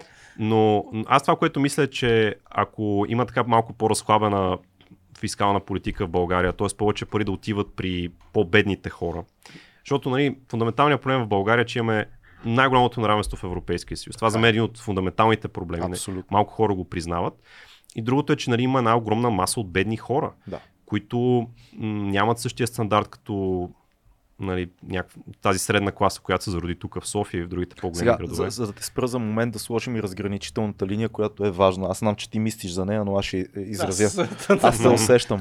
Разграничителната линия е, че има едни бедни хора, които са бедни, много голяма част, защото са пенсионери, защото са в някакъв тип неравностойно положение здравословно. Да, да. Да. А? И Да, исках да кажа точно, че или по някакъв начин Да, неравностойно, неравностойно. неравностойно положение, не казваме. Има и един тип а, бедни хора, които просто не искат да работят, които са абсолютно способни да работят, но а, примерно живеят при родителите си, пият бира по цял ден, ходят на кафето. Има една песен, ние с Боби двамата пием кафе. Това е мотив, дето седим и си говорим какво е на Запад и тук колко всичко е шибано и как някой ден ще станем предприемачи, ама държавата ни спира и няма да стане. Тоест има, и- има и такива хора, и особено извън София, ако излезеш, много бързо ще видиш едно кръгче събрано на едно кафе, на много голяма част млади хора, които по цял ден се оправдават и кръкат. Това го има. Не Може казвам, че би... това, това е по-малката част, но да я, да я припознаем. Да, да, да, не, да не стане, че са Не, само... сигурност. Да. Има и малцинства. Да кажем също, че има и Има и малцинства. Аз- които също не се слават с... Аз сигурност мисля, че човек, който е способен да работи, да бъде производителен, трябва да го прави. Не мисля, Да. че трябва да живее просто на гърба на другите. Но също време има хора, които дори не, просто не са виновни за обстоятелствата, в които се намират. така е. И аз съм, аз съм склонен по-скоро да давам този кредит на доверие на хората. Тоест да казвам, нали, окей, ти може би си в това положение не по своя вина. И само ако видя, нали, вече неоспоримо доказателство, че сам си е виновен, тогава вече. Аз съм с теб. Аз малко го играя адвокат на дявола. В един подкаст на наши приятели ме наричат социалист в коментарите. Да. Вече стотици хора твърдят, че съм социалист. Аз съм с теб по принцип, но е хубаво наистина да виждаме нюансите на нещата и, и, и да, да знаем, че много, много от успешните млади хора в България по-скоро казват да, има много бедни и, и така хора в неравностойно положение в България, за които социалните реформи са много важни, но трябва така да ги балансираме, че да не оставим на наш гръб да живеят едни други хора, които просто пият бира и кафе по цял ден. Не, със Защото сигурност. има, има и такава, такава група и това не са само мълцинствата. Мгм. Нали? Мълцинствата е отделен социален проблем. А, вече. Да. а, аз всъщност бих казал, че а, най-важното е. А, чак ще забравих мисълта за То момент. така става в този подкаст. Пълен хаос. Аз ще се обърна, докато ти си спомниш към а, един пич, който ни беше Да. писал а, коментар в а, епизода с адвокат Савова, когато говорихме за украинските бежанци, който беше написал как може да сложите череп на масата, когато говорите за А, толкова сериозни Верно, теми. има, има череп, да. Да, Той той, е- не- той не е не- не човек, човешки. той е киборг. Той не е човешки. Да, това е убития от нас Изкуствен изкуствен интелект. интелект. да. Спокойно. Той е символ. Ние сме А, чакай, против чакай, технологията. С- Сетих, сме. значи, значи иска да сегна много важна Да. тема. Не знам, защо ме избяга така, но това разбира се, темата за образованието. Про, про, просто защото сега то е ясно, че а, за да бъдем всички по-богати, нали, нали, да оставим на равенството на страна, но да бъдем всички по-богати, трябва работната сила да е по-високо квалифицирана и по-високо производителна. А това става нали, от, една страна има значение, разбира се, менеджмента, организ, организационната култура и така нататък, бизнес културата. Тия неща има значение. Но разбира се, способно, способностите на самия индивид също са основното, защото това е с което ти работиш. Ти като предприемач, като шеф, това е с което ти разполагаш, с което можеш да работиш, да произвеждаш стойност. Нали? И сега проблема с образованието е, че това нали, не става от днес за утре. В смисъл, ако човек цял живот не е добил а, подходящи квалификации, подходяща трудова етика, защото нали, има неща, които са просто чисто навици в човека, М. които се учат много трудно.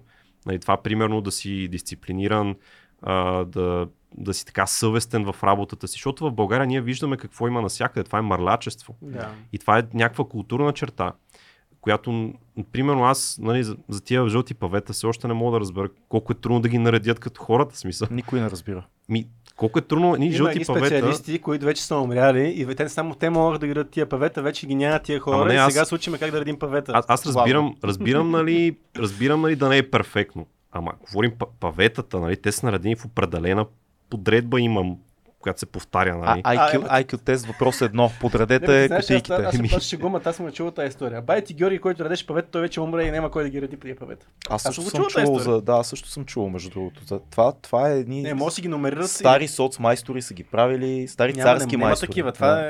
Но това е за мен, това за мен е мърлячество и това го виждаме на много места в М. българската економика въобще. Много места виждаме, нали, не само в държавната администрация, в много частни фирми също виждаш мърлячество. Но в администрацията го чувстваме пряко върху себе си, което е много важно. Ами да, ако може да, е, примерно да кажем на частна фирма, може да избегнеш услугите, Да. да. нали, може да не си клиент. Или да смениш Да, фирмата. или да смениш с друга, обаче с държавата не може да... Трябва да смениш цялата Да, държава. трябва да сме държавата, ще да кажа. Ама ето аз, примерно, което каза за образованието, аз пък твърда, че решението е средното образование да има някаква стойност генерално, защото ние в момента всеки един, който влезе има две мозъчни клетки, има някаква амбиция да го завърши това образование, може да го завърши. Това мисля, че сме съгласни всички. Мгм. Но ако означаваше нещо диплома за средно образование Мгм. и тя вече се използва, сега в момента дори тази не значи, не значи нищо диплома. М. В момента я махат за а, няма нужда от а, такава диплома за да станеш шофьор, което е скандално А, за а- мен. Трябва, не може да Аз, между, аз, средно между другото, образование. аз бих се фокусирал повече върху висшето образование. Защото сега аз, например, а, аз съм си доволен от средното образование, М. което получих в България. Нали, може да бъде много по-добре, разбира се, но... Но ако беше някакъв идиот, който не, не знае, пак ще го завършиш, нали? Най-вероятно. Ами, може би. Но въпрос ми е с висшето образование, защото нали, аз съм завършил в Англия и много ми... Между след като се върнах в България, а, учих в два български университета, ма за по няколко седмици. Мгм. Просто е така ми беше интересно да видя какво е. Изпита ли културния шок? Ами, да, примерно изпитах някои неща, които ме очудиха. И едно от най-основните неща е отношението. А, в, в Англия поне отношението към студента е такова, че реално все едно професорът ти е длъжен на тебе. Той е там за да те образова Разбира тебе. И той по такъв начин се държи, защото ти после нали, в фидбак формата може много да го насолиш и това ще му афектира на него М. кариерата. Да. Затова, той, затова там винаги гледат да ти дават стойност на тебе като студент. И то, нали, примерно в България, това ми направи впечатление, много голямо впечатление, че в България, когато си студент, ти по цял ден си ангажиран. Тоест ти по цял ден седиш там и не знаеш за какво седиш, дори много, много голяма част от времето. Докато в Англия, аз в най-натоварния ми период от а, обучението ми имах 15 часа на седмица. Говорим задължителни, примерно упражнения и лекции. Нали? Тоест, през остан... Тоест нали, просто цялото нещо беше много наситено. Нали, в тези часове, които отиваш, ти получаваш много информация. Вече нали, вкъщи можеш допълнително да се упражняваш, да четеш повече, ако имаш нужда. Но нали, е това, примерно, което ми беше направо впечатление, че просто там наистина гледат и дават стойност като човек да се развиваш, за да, за да искаш да бъдеш там. А докато в България отношението е съвсем различно. Тук сякаш ти си длъжен на професора. Аз даже, примерно, какво мене много ме очудва, очудваше в България, като, докато учих, е, че, примерно, професорите си позволяват да закъсняват, да не идват. Просто е така, не идва. Как, как си обясняваш тази разлика?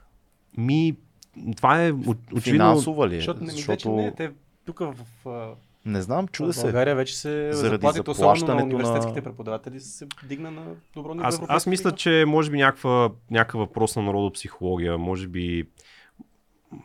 Не, не знам, смисъл, според мен човек трябва да се стреми да, да дава най-доброто от себе си за А. другите. Тоест, ако ще си професор, гледай да дадеш най-доброто. Нали? И това е въпрос на уважение да отидеш на време. Примерно за мен е скандално професор да не дойде. Това в Англия никога не се случва. Това, това е много интересно, защото това показва как изглеждат наистина отношенията между двете страни студент и преподавател. Дали, както казвате, ти, вие сте ми длъжни или аз съм ви длъжен на вас Да. да, ви уча, защото вие сте си платили да се образовате и аз съм... То, то дори държавата, част от държавата плаща там, дава заеми, нали? Да. Да. А, Въпросът е, аз взимам пари, за да ви образовам. да. Трябва да направя максимума. да, Първи да. урок, аз ако не дойда на време, как мога да изисквам ти да дойдеш на време на моите лекции? Абсолютно, много абсолютно. Е... То, това беше интересно. Това беше много забавно в Англия веднъж. Беше точно преди коледната вакансия. Имаш една лекция, на която никой не отиде. А, Защото там нали, не ти следят а, дали ходиш на лекциите. Там е абсолютно optional. Тоест, ако лекцията е интересна и полезна за тебе, ще отидеш. И това нали, рефлектира добре върху преподавателя, защото той е успял да я направи полезна за тебе, че да си струва времето ти. Ако съответно не, не си струва времето, ти няма да отидеш. И нали, имаше веднъж така, но то, защото беше преди вакансията, нали, не защото преподавателя беше лош.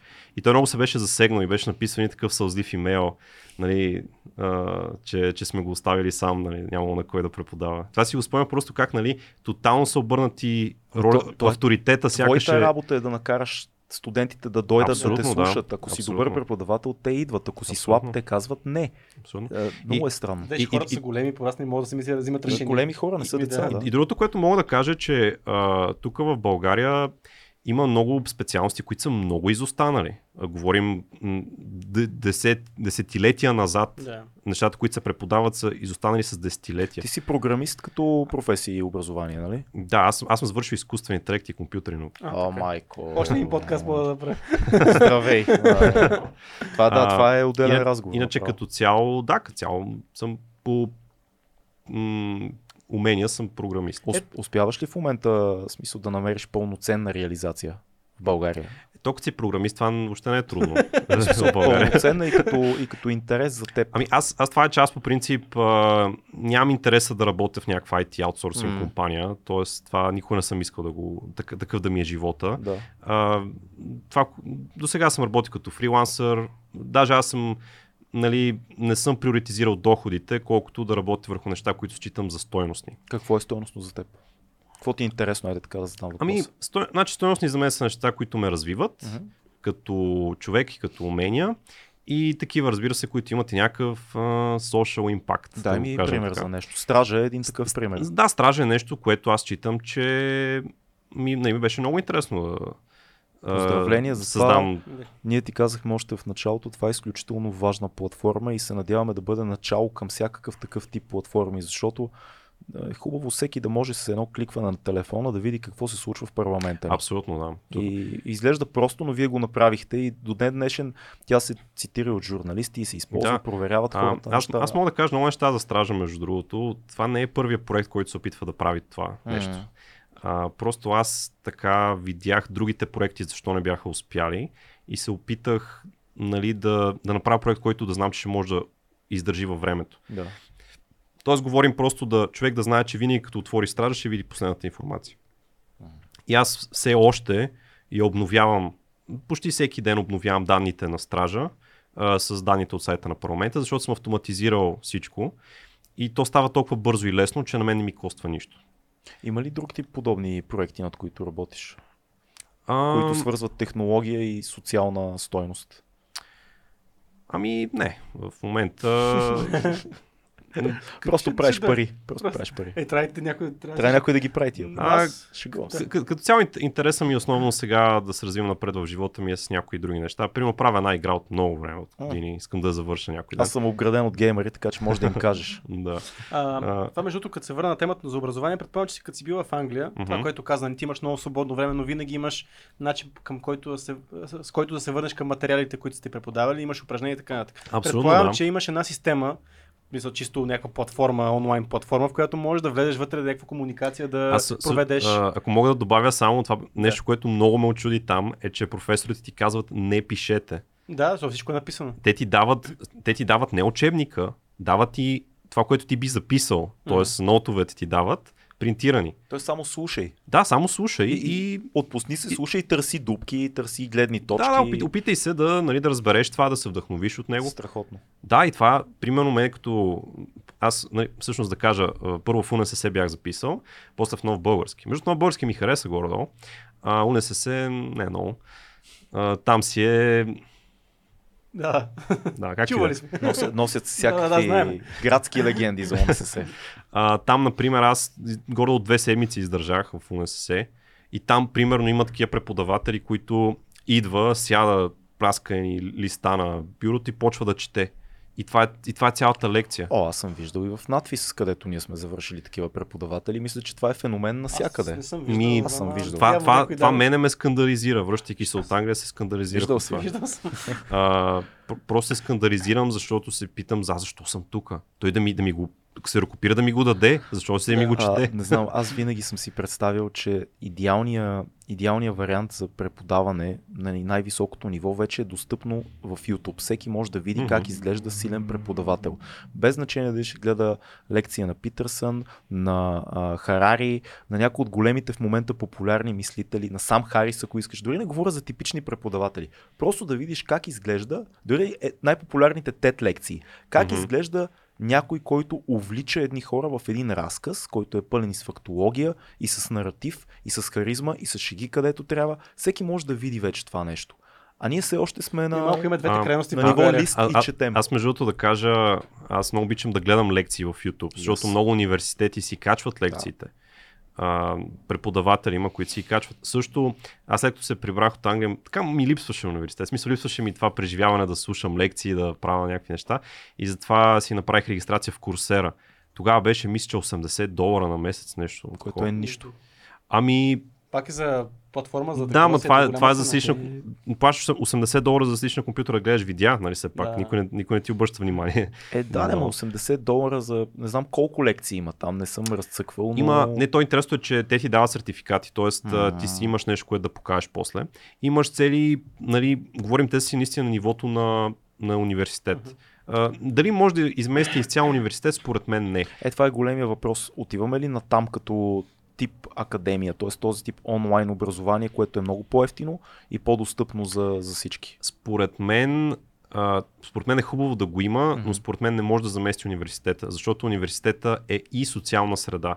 И, к- и точно това е едно от най-ценните неща, че ти там се срещаш с хора като тебе, хора, които са будни младежи, които имат някакви идеи за света и вие заедно, примерно, може да направите стартъп за милиарди или може нещо друго, нали? Тоест ти се запознаваш Това Както в, и- в онлайн среда не би ли могло да се случи? много Трябва по-трудно. много време да мине според мен, за да стигнем от това ниво. М, аз дори не мисля, че трябва да имаш хора, с които да си наживо с тях, да се опознавате и така нататък. Така нали? е. А, Видяхме COVID какво направи за образованието, Абс, така че не, абсолютно, нямаше Ко- нищо. COVID беше много вреден за образованието, разбира се. А, това, което си мисля, нали, просто хубаво е, хубаво е да ги имаш. А, хубаво е да имаш такива неща като курсера. Просто е хубаво да има. Да. Някъде искаш да си допълниш знанието с някакъв курс. Примерно да кажем, аз направих курс по палеонтология, защото много обичам динозаври. И е така, ма той си нали, от а, университета в Алберта, защото там в Канада нали, имат една местност, където е пълно с динозаври. Да. И там се намира този университет. И те, примерно, там, предполагам, нали, ако бях отишъл да уча там, ще да ходя да копа динозаври, предполагам. Но понеже нали, нямам а, това време и възможности. И затова тук от а, дивана си в София мога да гледам лекция от техния университет и да науча повече с динозаврите, което ми беше много интересно. Това е, това е интересно ти да твоите да, палеонтологични интереси. А, аз пак ще се върна. Ние сме все пак някакъв а, такъв... Са, само да за кажем- да запомни въпрос. Фил, Аз на, на, живо ли 20 сме, на живо ли сме в Patreon? Че нещо ми се обърва телефона. Добре, само А, М?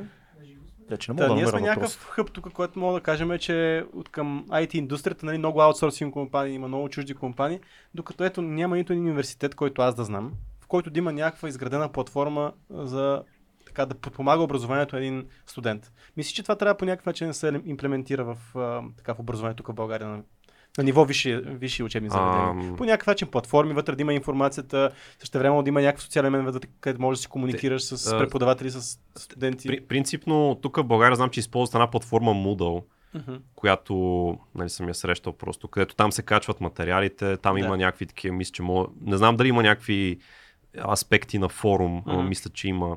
Не съм много сигурен точно.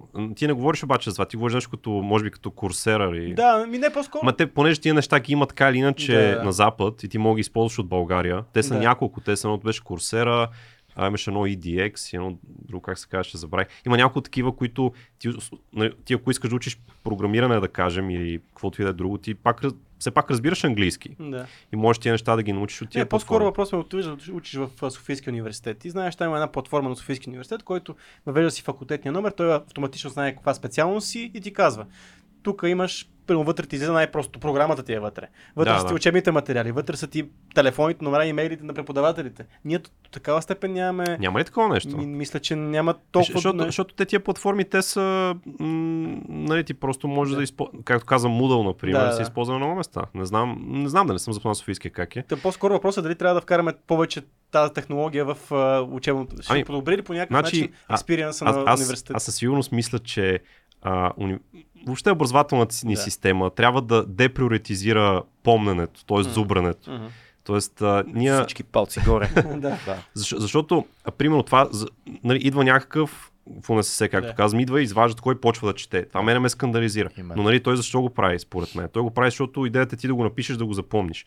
Ама чакай малко, са ние живеем в епоха, където цялото познание на света ти е на един клик разстояние Да. в, в, джоба ти вадиш телефона и каквото и да ти трябва да знаеш, го намираш. Ти, ти реално трябва да се научиш да правиш връзки между Абсолютно, нещата. да. Това е Абсолютно. целта. Ти А с изкуствения интелект вече можеш да си, да си приоритизираш начина по който да учиш, Да. даже можеш да си нашата- правиш конспекти. Абсолютно, да. То, според мен е точно, трябва да се приоритизира раз, дълбокото разбиране на процеси, ако Да. така мога да се Да. изразя. Да.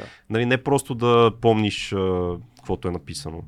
И, и точно, точно това трябва някакси да, да се промени като философия на образование в България. А, защото в Англия, примерно, там никой не иска да зубриш. То след това, като учиш програмиране, нали, е нормално да... Там зубрането е по-малко, там практическата работа е повече, когато учиш програмиране. Аз може би, защото идвам от хуманитарен бекграунд Мгм. като образование и винаги си мисля, защото аз много обичам да гледам лекции в YouTube на всякакви теми, е много, много интересно и много се радвам, че живеем в такова време. Но винаги ми се струва, че една добра лекция е една добра история, която ти разказваш, тя има начало, кулминация, финал. И контекста на тази история се поставя в контекст на други истории, т.е. тя се свързва. И ако един добър преподавател ти покаже как тази моята история е свързана с тези истории и остави дори вратата леко открехната, това те пали, това те кара да търсиш. Но, но всичко, което съдържа тази история, фактология, професионални процеси и така нататък, това е част от история. И ти, Мгм. ти се увличаш от един разказ, от един разказвач. А, А, някакси това ми се струва, че аз- много аз- аз бих- изчезва. Бих казал, че в една академична среда не винаги това е правилното. Пак казвам хуманитарния, Хуманитарния, бекграунд. така, аз да. А, в хуманитарния, да, Да. ама Там може да... въ- въ- въпросът ми е, че а, ти когато искаш нещо да научиш, нали, не, не, не да бъдеш нещо увлечен, да се развличаш и така нататък, искаш нещо да научиш, искаш някой да ти го обясни възможно най-ясно. Да, нали, историята винаги помага. Особено примери от реалния свят винаги помагат много в една лекция. Ако ти покажеш нали, не просто каква е теорията, ами как това нещо се използва на други места. Това е много ценно със сигурност. Или как се е развил, откъде идва тази но, но теория. също, същевременно обаче да слушаш 5 часа някой да ти разказва истории, не е винаги най-ефективното. Най- А, аз съм за, аз кеф, аз обичам добри истории. е, ако, ако това ти е целта, нали, да слушаш истории, които са ти забавни, да. не, Обаче, ми ако е, че целта е да, да, да ти се предаде информацията, К- когато Харари гръмна, той постави важни исторически и еволюционни въпроси в контекста на големи истории. да. А, когато... Защо ни обикаля винарка? А, защото... То ня, някаква муха ме каца, Винарка не е. спира да ме каца. Някой е пил Никой не е пил тука. Не, не си е казва. А, а, когато а, Ричард Докинс гръмна, а, който е еволюционен биолог по образование, аз хората... добре го знам. Да, не, казвам, защото много хора го свързват само с атеизма. Той е еволюционен биолог. Това му е първото нещо. Той постави а, атеистичните идеи на четиримата конници и така нататък в контекста на тази голяма история, която еволюционна биология може да си пуснеш лекции в YouTube, които са изключително сухи и безинтересни и такива, които ти разказват историята на, на, на живота на Земята. Да, Нали? абсолютно. А, то, то това е, че имаш от една страна наука, от друга страна имаш популяризиране на науката. М. Тоест, повечето хора са запознати с тези известните популяризатори. Примерно Нил Деграс Тайсън, примерно, да, най- може би най-известния. А, но пак трябва да имаме предвид, че една, едно видео на Нил Деграс Тайсън не е като лекция в примерно И не е Станфорд, негова, физика. да. Безспорно. безспорно. Да, да. То, не е същото. Тоест, примерно, аз лично съм имал глад за второто, за академична лекция. Мгм. Просто защото нали, в университет съм свикнал да ги гледам. Но пак съм съгласен, че има значение как я изнасяш. Има Да. огромно значение. Обаче Може нещо- по много сух начин да. Нещо, което като каза Станфорд се сетих, нещо пък, което е много близко до една лекция в университет, са на пък на Хуберман епизодите. Мисля, те са, според мен се доближават много до една... Би Да, трябвало. Суха да, аз, лек- а- аз съм ги гледал между другото. Как Хуберман, този да. човек да го прави и Да. хората да го слушат толкова много? И да Е, това е едно от най-изумителните неща, е да, да е на първо място във всяка възможна подкаст класация в света. Не знам как се случва това нещо. За изкуствен интелект няма да навлизаме много, но а, като професионалист и човек, който все пак това работи, къде виждаш най-скорошните приложения на изкуствения интелект в живота около нас? Ами то това, което виждаме в момента са... Няма да те питам, ще ни завладее ли Не. и така нататък. В момента темата за езиковия, езиковия модел, езиковия чатбот е най- Да, най-популярен. Да, но- ез- езиковите модели, това е Езикови, което да. са, сега най-много е Да. гръмнало като технология. да. А, и те повечето хора всъщност вече виждат какво представлява. Да. Нали, това е модел, който успява да генерира реч, която е доста близка до комплексността на човешката реч. Да. Ам, с много широк контекст. Нали? Тоест той може някаква цяла състоятелна теза да поддържа Да. в това, което говори. Като доста често фактите са грешни. Е, това е проблема, да. хората Да, да, да, това са халюцинациите. Да. А, иначе, то това е всъщност в момента също нали, с а, генерирането на изображения. М, Въпреки, че това го има така от малко повече време. Да. Той и тия GPT моделите ги имат повече време, но сега избухнаха всички тия неща. А, какво можем да очакваме? Можем да очакваме, че ще се използват да се генерира близка до човешката реч. Да. А, тоест, там където... Voice модели някакви такива. То Ами- вече има, между другото. Има, има, има. Гледах някаква реклама с Да. AI, който е четеш. В- Въпросът ми, е, въпросът ми е, че ти вече можеш, вместо да се фокусираш върху етикета на, на това, което пишеш, върху формата му, можеш да се фокусираш върху същността му. Тоест ти можеш на GPT да му кажеш, напиши ми представяне на тези, тези, тези факти. Ти му напишеш просто какви неща да ти каже и той да ги направи цяло есе, например. Да му напишеш накратко какви са ти аргументи, да му направи цяло есе. Е, такива неща може. Тоест, говорим там, където се цени много а, формата на речта, а, може вече да се генерира много бързо. Докато, нали, същността, разбира се, пак, според мен, човека може да даде същност на нещото, докато а, тези модели копират а, формата. М. И, Това ще обесцени ли или обратно ще направи много-много ценни в бъдещето според теб уменията на един човек като личност да, да работи с текст, да конструира текст, да се изразява. Е, Да го кажа малко по-простичко, ще изчезне все повече и повече това умение от хората, но ще останат едни единици, които ще го правят наистина. Те няма ли да станат много ценни за нас, като е, художниците, които рисуват на ръка в момента и правят нещата аналогово? Ами, Това, това е много интересен въпрос. Тоест, дали в бъдеще, примерно, да пишеш а, съчинения, а, може би няма да бъде нещо ценено вече, защото. Но, но тук, тук идва важния момент, че нали, съчинението е просто начин ти да изразиш някаква идея. М. Тоест, важна е идеята, а не, сам- а не формата, в която си я представил. Нали, Мгм. така. Тоест, истинският въпрос е доколко това е нещо стойностно всъщност. Да, нали, думите, които ще използваш. Сега, другото е, нали, че според мен в някакъв момент хората ще почнат да различават. Примерно, този текст, който ти генерира този модел, ам, в сравнение с оригинален текст, писан от човек. Сега трудно е да направиш разликата, но мисля, че в някакъв момент хората ще, ще имат чувство, сякаш това е прекалено фалшиво, прекалено корпоративно. М. Въпреки, че ти мога да му кажеш, нали, представи си, че си еди какъв си автор Да. и тогава то генерира малко по-оригинални неща, но Да, да, виж, това, което не помня с кой си го бяхме говорили, винаги трябва да има а, референция, която е дори за стил от човек. Тоест ти трябва да му кажеш, да, да, напиши да. го като еди кой си, такъв трябва да съществува като този, за да му кажеш ти напиши го като този. Ако те Е, в бъдещето да изчезнат... по някакъв Не, начин. не, ако изчезнат авторите, Е, да, няма ти как. няма как да му кажеш кажи го като а, Харари, или кажи го като Жижек. Нали, няма, ако няма Жижек, който има авторския си стил на говорене, да. то не може да пише А, така. да, да, то- това, това искам да кажа, че всъщност а, този модел, тези модели езикови не са способни на някаква много голяма оригиналност. Да. И, и все още ще, ще има такова поле, за М. примерно ти като писател да имаш собствен стил на говорене. Да. Това винаги ще го има. Но за текстовете, където собственият ти стил не е толкова важен, колкото просто информацията, която трябва да предадеш. Или примерно нейния, нейния етикет. Да кажем, ти ако пишеш официално писмо, ти трябва да го напишеш по определен етикет, нали Да. така? Толкова То- е скучно винаги. Да, толкова е скучно. Именно тези модели с това ни помагат, нали? То, така че Всички а, сме те, писали молби и тем Абсолютно. Тоест, те, те елиминират нещо, което така не че е тягостно за човечеството. Да. А, или, или примерно в копирайтинга, там където имаш а, някакви такива много корпоративно звучащи рекламни съобщения, които нали, никой не обича нито да ги чете, нито да ги Да. пише. Например, такива неща също... Защо ги има е въпрос? И, Защото работят. Да работят. Д- Това е добър въпрос. Иначе, ако говорим за по-дълбоките въпроси, ще ни завладеят ли машините, вече са...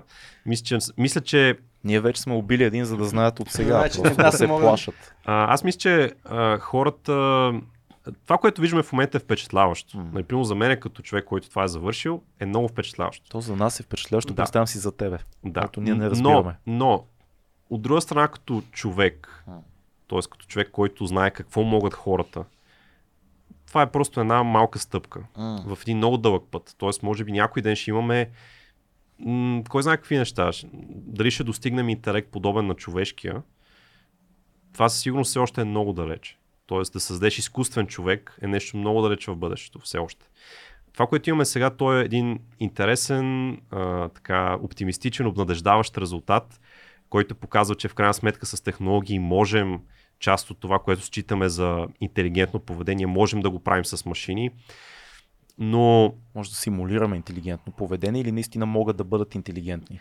Ами, то това е, че ние още не знаем какво точно значи да бъдеш интелигентен. ние знаем ли дали, дали а, да кажем езиковия модел симулира мислене или наистина мисли? Всъщност това е интересен философски въпрос, защото някои хора биха казали, че ако ти симулираш мислене, то е същото като да мислиш. Така е. Въпреки, че има една разлика. Ако ти наистина мислиш, ти можеш да направиш връзка, която не е била правена преди това. Тоест ти можеш да направиш нова връзка.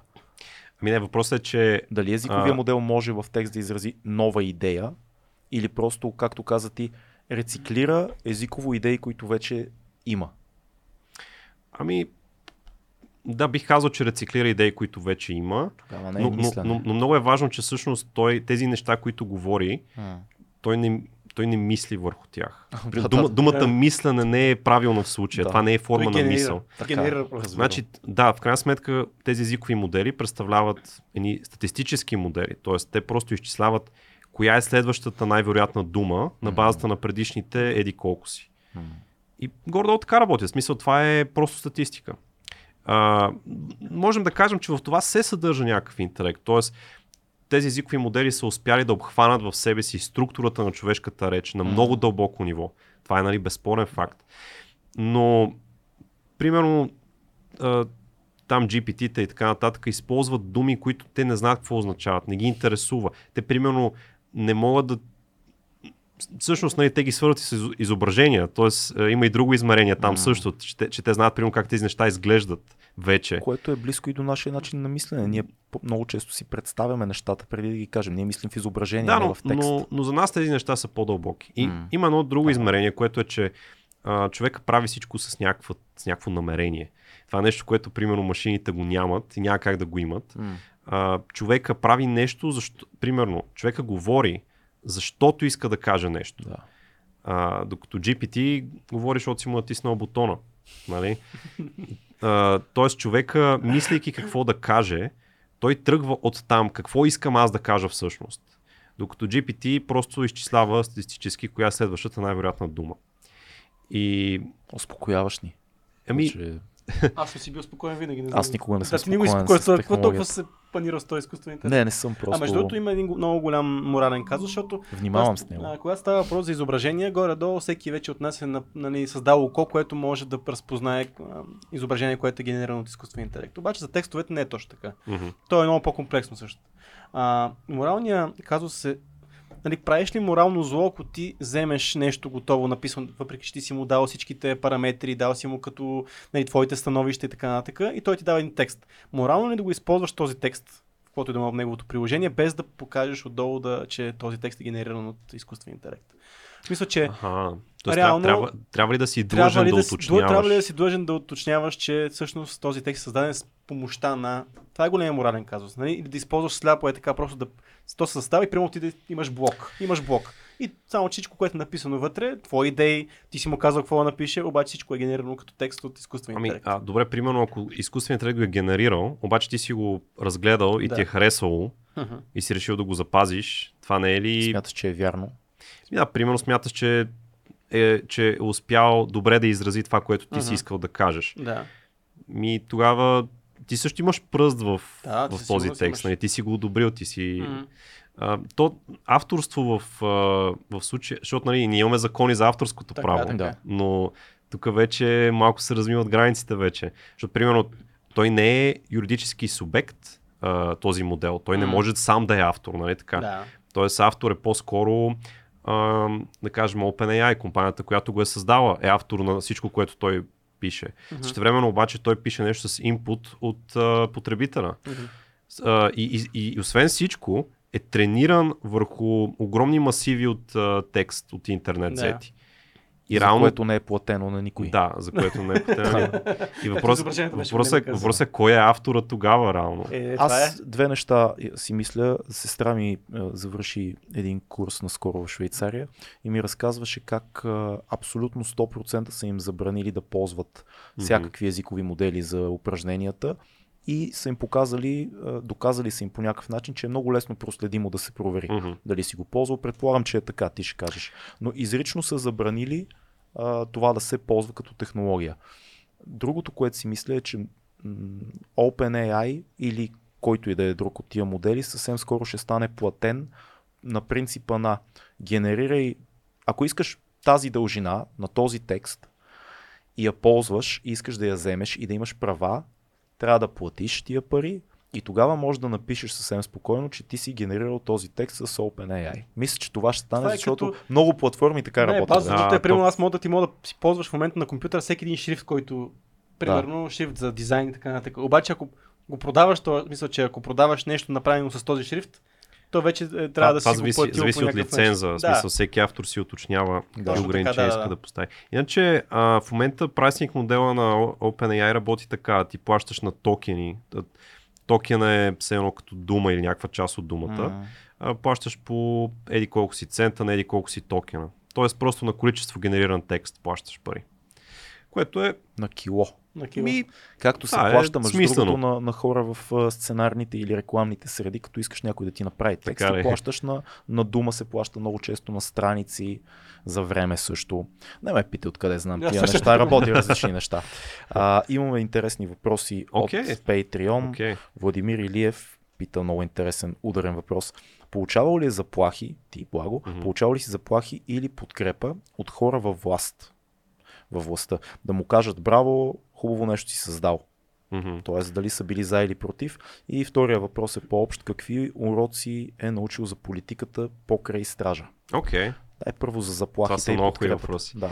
А, ами, между другото, заплахи не съм получавал. И може би не знам защо съм очаквал. След видеото за възраждане нямаше ли заплахи? Ама те са някакви неща от сорта на... Ти ли си истински. Няк, някакви тролове ме псуват. То това не е също. Безродник. Значи, значи е, една, Безродник е една истински смразяваща заплаха е нали, нещо казано в така равен тон а, с намек. Тоест, нали, ти тук внимавай, че е такова. нали? Е, това е страшна заплаха. С снимка на място, на което живееш. Някой Примерно, да, преда. да. А, а иначе някой да те псува, нали, ей, педал ми ризлив, нали, така нататък. Такива неща, не се тая ми. Ето, ние, ние сме доказателство. 5 години в ефир, а всеки хора са ни псували.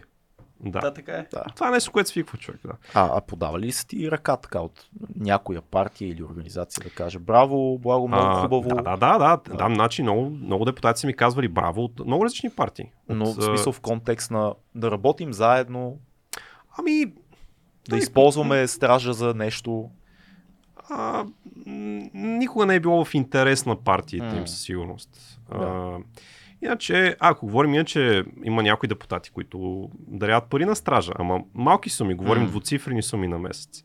Мислиш ли, че това, Просто като граждани. това може да се използва? Значи, ако гръмнеш и ще те проследят, кой е депутат, е, Да, да, ето ако имам гръмне предвид. сайта, ще кажат, те виж, Ама, колко е спонсорирал. е, те, да, да, ма говорим за много малка сума, нали? Тоест, Да, да, Няма то- значение. е важно как се представя. Той ще, при ти, Nexo имаше малки суми, обаче ще ти сгубят едно клипче, в което ще разкажат за теб, къде си учил, какво си правил. О. Ще изкарат една статистика, кой депутат ти е Да. дарил 20 евро, примерно, за сайта. Мгм. И в, няма да кажат, че са няма да 20 се кажат евро. 20 евро. Те са. Казват, ето ги даряващите, вижте Те- ги, те са примерно от ДБ и хоп, ти ставаш вече а, нечестен, Компрометиран. Да. М, значи, те ако искат нещо да ме компрометират и сега има достатъчно с какво. А, нали, ако някаква така скълъпена теза искат да извадат. Иначе, а това мисля, че което е някакси очаквано, е, че повечето хора, които подкрепят стража и морално и финансово, са от ПП и ДБ. Което никога нали, не, не съм се стремял точно към тези хора. А, винаги съм се стремял просто нали, да представям честно данните. А, Може би хората, които гласуват за ПП и ДБ, генерално са за прозрачност в Ами, парламента. Да, по-скоро, по-скоро аз така го интерпретирам. А... А, Как използва една такава платформа, която единственото вътре, което има, е неща, които са казани така или иначе и то е Да, да, то стенограма. си, е, то си е само обективна информация. Не, не, злонамерен автор може А да да- използва да, да го- като нареди данните Сега, по определен начин. мога да кажа, че Той е програмист, винаги може да ги Да, завърти значи, нещата. само да кажа, данните на стража, те са си просто 100% ре- отговарят на реалността. И аз, аз а, трябва да полагам някакви усилия да ги променям, което въобще не си струва за мен, няма никакъв смисъл. Въпросът е, че има прецеденти. В Штатите си спомняте изборите на Тръмп, първите, Мгм. в които обявиха едни резултати и това повлия на резултатите. Т.е. в дигитален вариант, ако ти утре имаш някакви лоши намерения или някой ти е платил, много лесно може нещо да промениш Мгм. по, по начина да изкривиш гласуване, да се скрие нещо, да пропуснеш нещо, което е станало. По-скоро, по-скоро потенциал е с анализите върху тези данни. Окей, да. Там вече аз нали, мога да кажа съвсем откровено, че в някои от анализите, които сме правили, си имал някакво леко пристрастие, Мгм. защото то няма как да го избегнеш Мгм. просто. А, и човек винаги може да пита, ама защо реши това да гледаш, а не това, защо Мгм. реши тук да се ровиш, а не там, защо точно тази партия, защо не погледнеш другата партия. Тоест, нали, винаги когато трябва да взимаш решения върху какво да си насочиш фокуса, винаги неизбежно, т.е. това няма как да го избегнеш по никакъв начин. То, дори изкуствен Има- интелект има баяси. Да, да. Е... Тоест, примерно там, нали, хората могат да му обвиняват колкото искат за това, но поне за данните, които са на сайта, са си 100% тези от сайта на... Даже аз съм ги коригирал, защото те имат много грешки. Тоест, отговорът ти към това е по-скоро това е моя анализ, но ето ги данните, имаш право да направиш твой анализ върху тия данни, ако смяташ, че моя Ами, анализ е Те анализите, нали, които са публикувани от Стража, също съм... Нали, с различни партии сме правили анализи. М. А, като цяло тези, които реагират най-остро са от Възраждане. Те даже първия път, когато реагираха много остро, а, някаква троска атака направиха на стража, там сумата ти хора си... Те са, не знам, тотално побъркани тия хора, пишат мисля, знам, пишат някакви поинта. И то гледаш някакви хора с профилни снимки на, нали, не на, на своите лица, на някакви картинки. Е, пишат някакви малумщини и те налазват тия хора и почват да такова. И тия хора какви са въобще реални хора ли са, къде живеят, сред нас ли са, нали, Да, да, като, много като е излезеш на улицата, сред нас ли са тия хора. Да, много странно. И също а, опитваха се да внушат, че Стража е финансирана от Америка за България. Бяха направили някаква такава снимка, просто бяха лепнали логото отгоре на, с логото на Стража. спомням, че го видях между другото. Да, това беше много смешно. Просто слепни на някой логото и кажи, ето вижте как Да, е. просто каза ти си финансиран от еди кой си. А, което е много странно, защото що път трябва да си финансиран от еди кой си. Не може да имаш мнение. Или просто, нали, а, както е нали, в, в моя случай, аз винаги съм разчитал на краудфандинг. В смисъл и сега с YouTube канала ми също. В Което е Patreon най- приемам- най-чистия начин. Ами, аз точно, точно с стража това ми беше идеята от началото. И затова имам тази политика, която създадохме, да приемем само малки дарения от физически лица. А, тоест даже налага се да връщаме дарения на фирми. А, то много големи дарения не сме получали от физически лица, че да връщаме, но фирми примерно са опитвали да пращат и е трябва да ги връщаме. И това просто идеята беше, това беше няк... да бъде някаква гаранция, хората да знаят, че нали, не е примерно някой конкретен да ни финансира, Да. а че е много малки. Освен това, аз мисля, че краудфандинг културата трябва да се развива в България. Абсолютно. И исках на някакси да създам и така положителен прецедент и между другото, мисля, че се, мисля, че се получи добре. Какъв е, какви са най-големите уроци за теб? За политиката покрай стража, Да. покрай анализите? Ами, може би това, че нещата винаги са по-сложни, отколкото изглеждат. М. А, хората често, често обичат да ги опростяват много. Нали, да, да си търсят някой злодей или да си търсят някой герой, спасител. Черно-бяло. Да, ами това просто света не работи така. Да. Света е много по-сложен и а, много често, особено когато ти си в позицията да взимаш политически решения, много често м- нямаш лесен избор.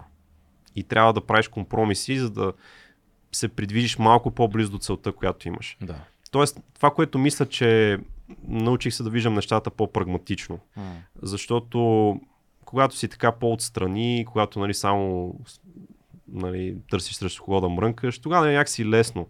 Ама нали, когато трябва да замислиш какво бих направил аз на тяхно място. Да. А, и, и нали, другото, което е, разбира се, че примерно негласуването за мен е едно ирационално решение. Абсолютно. Тоест, според мен човек трябва в, в един, според мен, ако гражданите взимат рационални решения, т.е. в техния собствен интерес, ако всеки гражданин взима такова решение, България много, много бързо ще се оправи. Но те, гласувайки, взимат подведени от някаква пропаганда, от някакви идеологически виждания, взимат решения против своите интереси. И нагласуването е точно такъв тип решение, защото ти а, отнемайки, защото нали, политиците основно, какъв има основния стимул? Нали, аз мисля, че анализирайки една система от хора, правилният начин да ги анализираме да погледнем нали, даден човек на дадена позиция да питаме сега какви са му стимулите, т.е. кой държи моркова и кой държи тоягата на този човек. И нали сега, примерно с един политик, имаш много различни влияния върху него. Тоест, нали, но народа също има влияние, това не трябва да се пропуска. Например, да кажем, един политик му влияе партийната централа. Има донори, които могат да му казват влияние. Има нали, хора, които могат да държат компромати срещу него. Нали, но разбира се, фундаменталното е, че той няма да бъде политик, ако хората не гласуват за него. Да. И, и точно идеята е всичките тези други фактори да станат по-малки и този последния фактор, гласуването да стане по-голям. Да. в очите на политика той вместо се задава въпроса как да задоволя донора, как да, се, как да угодя на партийната централа. Нали, вместо тия въпроси да му седят на него в главата, да му седи въпроса как народа да ме преизбере. Проблемът е, че те са много свързани и това е дяволитото на цялата работа. Ако ти нямаш сили, силни хора зад себе си, силни донори, ако нямаш бизнес О, интереси, силно. много трудно ще имаш силна кампания, много трудно ще имаш правилните партньорства и няма как да достигнеш изобщо до хората. Ако не се харесваш на ръководството на партията, няма си във висока, нали, на висока позиция Да, в да, листата. да. Това, това, това си е просто реалността. Да, Да. Кръг е, това е най, най и, и не им е толкова лесно. Ние това, което ти каза, никога не си задаваме въпроса, ако съм... Задаваме сигурно в такъв много на маса. Нали? Аз, аз какво бих направил, то като с футбола. Ма не си, не си там. И със сигурност има много нечестни и- из, измамници, хора с много сериозни финансови интереси в политиката, но аз съм убеден, че във всяка партия, вероятно и във Възраждане, даже съм Мгм. сигурен, ще намерим едни 10 човека и 5 човека, които са идеалисти, които влизат да променят нещо и които се Абсолютно, борят да. с някакви неща. А, между другото, аз затова имам една такава теза, която съм изразявал много пъти, че проблема в България е начинът по който работи партийната среда. Тоест, ние имаме почти изцяло лидерски проекти. Да. Да. Няма, не мога да се сета партия, която, нали, на- нали, в някои имаме така по-демократични процеси, в други по-малко, но като цяло всяка партия се отъждествява с нейния лидер. И повечето партии имат едни имена, които нямат нищо общо с идея или с нещо такова, а просто с, се свърз... нали, някакъв политически бранд, който се свързва с създателя. Вярвам на този. Пак, ма това не идва ли пак от обществото, защото ние пък харесваме такива Да. силни лидери. Съ, всъщност, Ние- всъщност, да, аз мисля, че примерно да кажем, а, нали, без да казваме конкретни партии, но преди 100 години сме имали либерална, консервативна партия, народно-либерална. Гласуваме за идея да. някаква. Да, т.е. да, т.е. хората се обединяват около някаква идея. Не около човек. Да, докато сега, нали, няма да назвам конкретни партии, но просто хората си ги знаят, нали, замислете се. Как се казват само партията? Да, всяка, сега всяка партия се казва по някакъв абсолютно безмислен начин. И, и те се пръкват постоянно нови и нови партии, Да, които, е. които също избират някакви. Аз това всеки път се смея, когато обявят нова партия. Викам, със сигурност ще изберат мега тъпото име. Да. И всеки път а, избират мега тъпото Кое, име. кое е последното най-тъпо име, което си чул на И партия? може би на Гешев. Какво беше Как се- справедлива България? Е, не бе, А, ти ако, вярно, да. беше гледал, не знам дали си гледал дебатите в, по БНТ на, когато всичките партии нали, там тази се появят, Мгм. имаше комунисти партия. Има партия комунисти, не се шегувам. Има, има, да. Еди, какво си обединение срещу, влиза, срещу Европейски съюз и НАТО. Има вън от ЕСА и НАТО. Да. Вън от ЕСА и НАТО, така се казва. да. Ето, имаме ясна в заглавието на в името на партията, знаем какво са, са нейните ценности. Искаш ли да зададеш следващия да, въпрос? а, а, силните, значи положителните и отрицателните страни на, на, на, на либерализма и консерватизма. Окей, това е добър въпрос. Да. Много добър въпрос. Позитивите и негативните страни на всяка една от основните политически идеологии. Имаме само добри въпроси, защото е Patreon, няма случайни хора и готвим. Значи според тебе така най-основното, кои са... А, значи, сега, като казваме либерализъм, нали, това е а, разделението, което е било актуално през 19 век. може би. Класически либерализъм. Да, да, между либерализъм и консерватизъм. Тогава това е било разделението, защото Мгм. либерал е бил за а, равенство, за а, равенство пред закона, примерно, за свободни пазари, Мгм. за нали, бил е против монархията, примерно. Нали, е такива неща, които 19 век са били много актуални като въпроси. Да. А днес не се, не се поставят под въпрос. Примерно, днес няма никой, който да се застъпва за това да има наследствени привилегии на аристокрацията. Да, Но това е било нещо, което е било политически въпрос през 19 век. Тоест, днешно време, ако трябва да разделиш спектъра на две, аз би го разделил нали, на консервативни и на по-скоро прогресивни хора. Супер. И да, да ако, е, ако мога нали, да кажа какво е. Но малко изкривявам въпроса Да. на, на зрителя, за което се извинявам. Не, мисля, че е доста Да, точно. то Прогресивно да и се- консервативно е доста точно за времето, в което ние живеем. Да, т.е. да, т.е. примерно да кажем, защото нали, м, имаш хора, които са десни, обаче са либерални, Така е. либерално десни. И те примерно подкрепят нали, LGBT неща и а, нали, не са толкова за традиционните ценности, обаче също време економически са, за, са десни, за Да. Свободни пазари, за по-малко държава, за по-регресивни данъци и така нататък. Това са консерваторите, които наричаме класически либерали. Да, Ние да. сме имали много такива Да. гости, които Той- казват, аз не съм консерватор, аз съм класически либерал. Да, всъщност. да. Ами това има, той има такова понятие между другото като либерален консерватор Да. в политическите науки. Казах го на едно място преди време, ми се смяхте, ама а. Ами не, то реално, точно това е в западните държави консерватора, Да. който се застъпва за просто за класическите либерални ценности. М.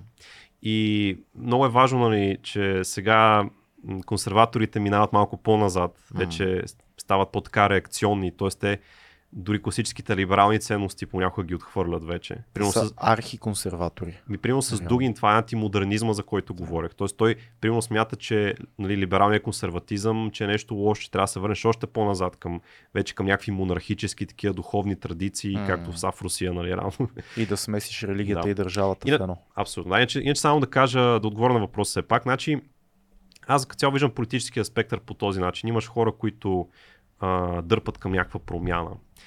И нали, това са хора, които искат просто нещата да се променят и мислят, че, че всяка промяна е хубава. И това е една тенденция, която ако се изпусне, става деструктивна. Тоест аз самия съм повече такъв човек, повече към промяна, не по-прогресивен човек се възприема.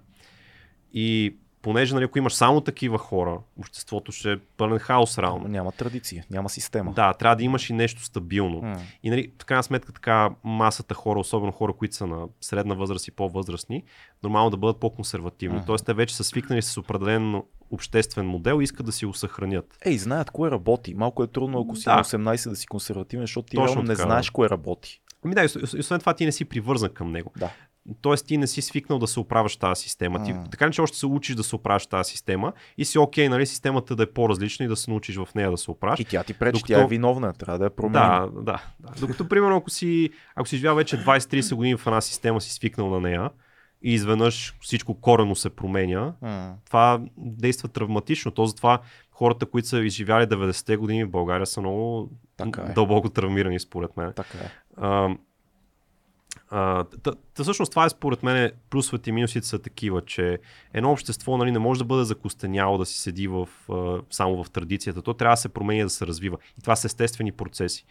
Но, но си съгласен, предполагам, че и традициите не са толкова лесни да се пипат. Тоест, работещите системи Да, да, да. е опасно. Сигурно Трябва внимателно да се пипат, защото те са по някакъв начин, поне тия, които имаме в момента, са се доказали във времето. А, аз мисля, че ако просто гледаме как трябва, как, рабо, как трябва да работи политиката в по-развитите общества, виждаме, че имаме а, първо, нали, има един, една цикличност. Първо се избира прогресивната част от политическия спектър, после консервативната. Като нали, идеята е точно дай да пробваме нещо, дай да видим сега дали е станало. Нали, защото ти когато правиш промени, когато правиш реформи и тогава на преден план излизат критиците, Да. които казват, ама това, което направихте, нали, не е добре, трябва да се върнем назад и така нататък.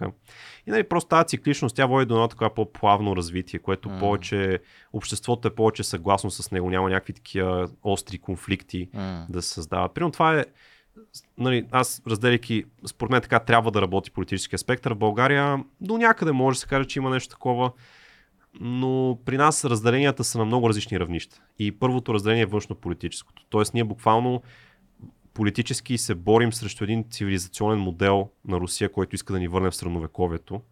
Както нали, стана въпрос за видеото с Дугин. Да. Буквално Дугин казва, че иска да ни върне в средновековието. Нали. А, тоест, ние трябва да се борим за независимостта си от Русия, да не ни се бъркат, да не подкрепят нали, тук проекти, които да се борят срещу нашата демокрация и така нататък. И, и вече нали, либерално-консервативно на някакъв друг заден план. Ето примерно, че ППДБ и ГЕРБ, които ГЕРБ правилно са доста по-консервативни в а, те са консервативното дясно. Економически особено, да. Да, економически особено, да.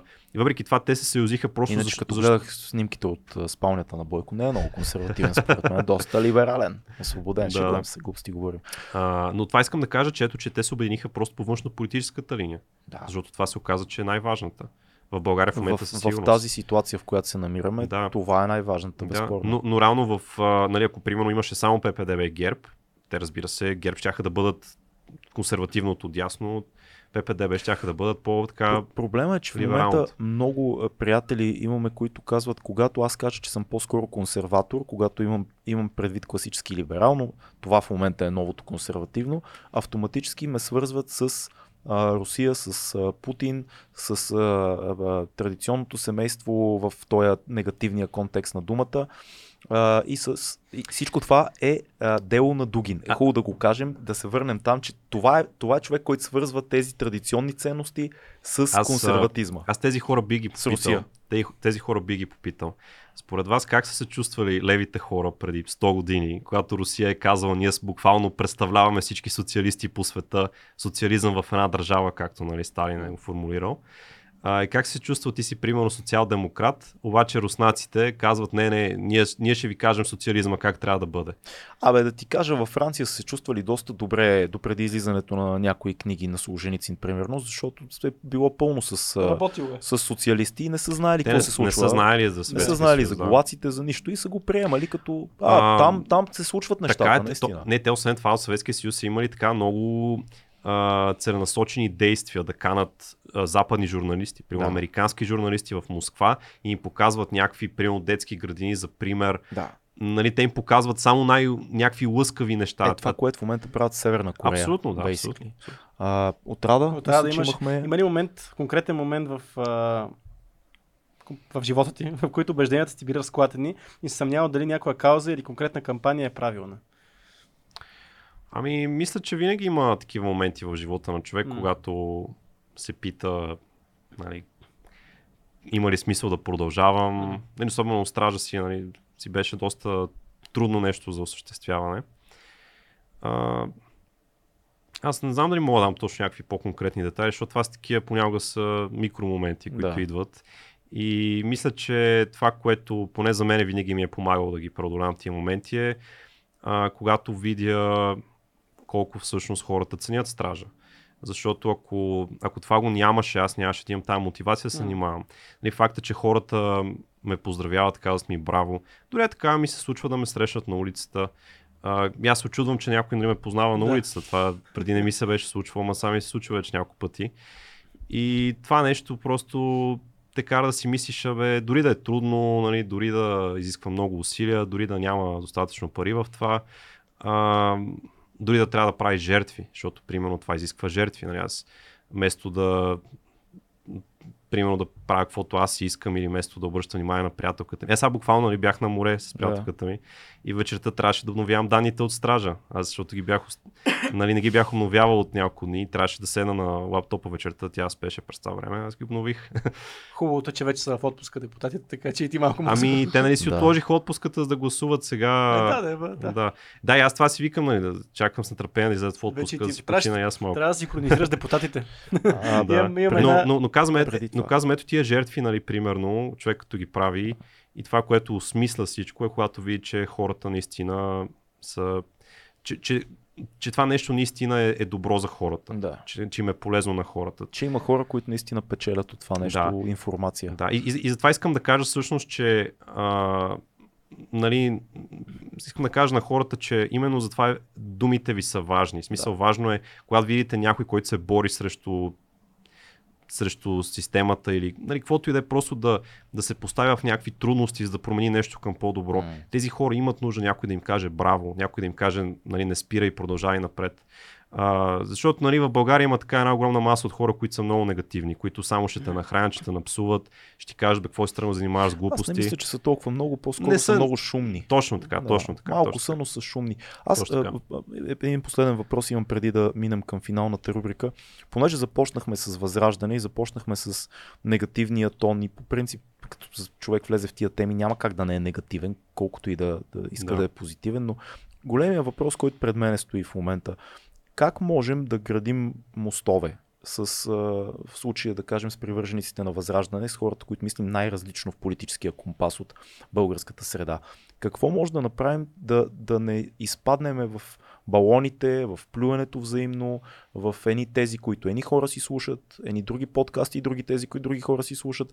Как, какво може да направим да, да изградим все пак някаква комуникация, за да, за да решаваме някакви И проблеми? трябва ли да се изгражда? А, а, а, аз съм, Също, аз съм про доста да комуникирам и говорим с привърженици на Възраждане.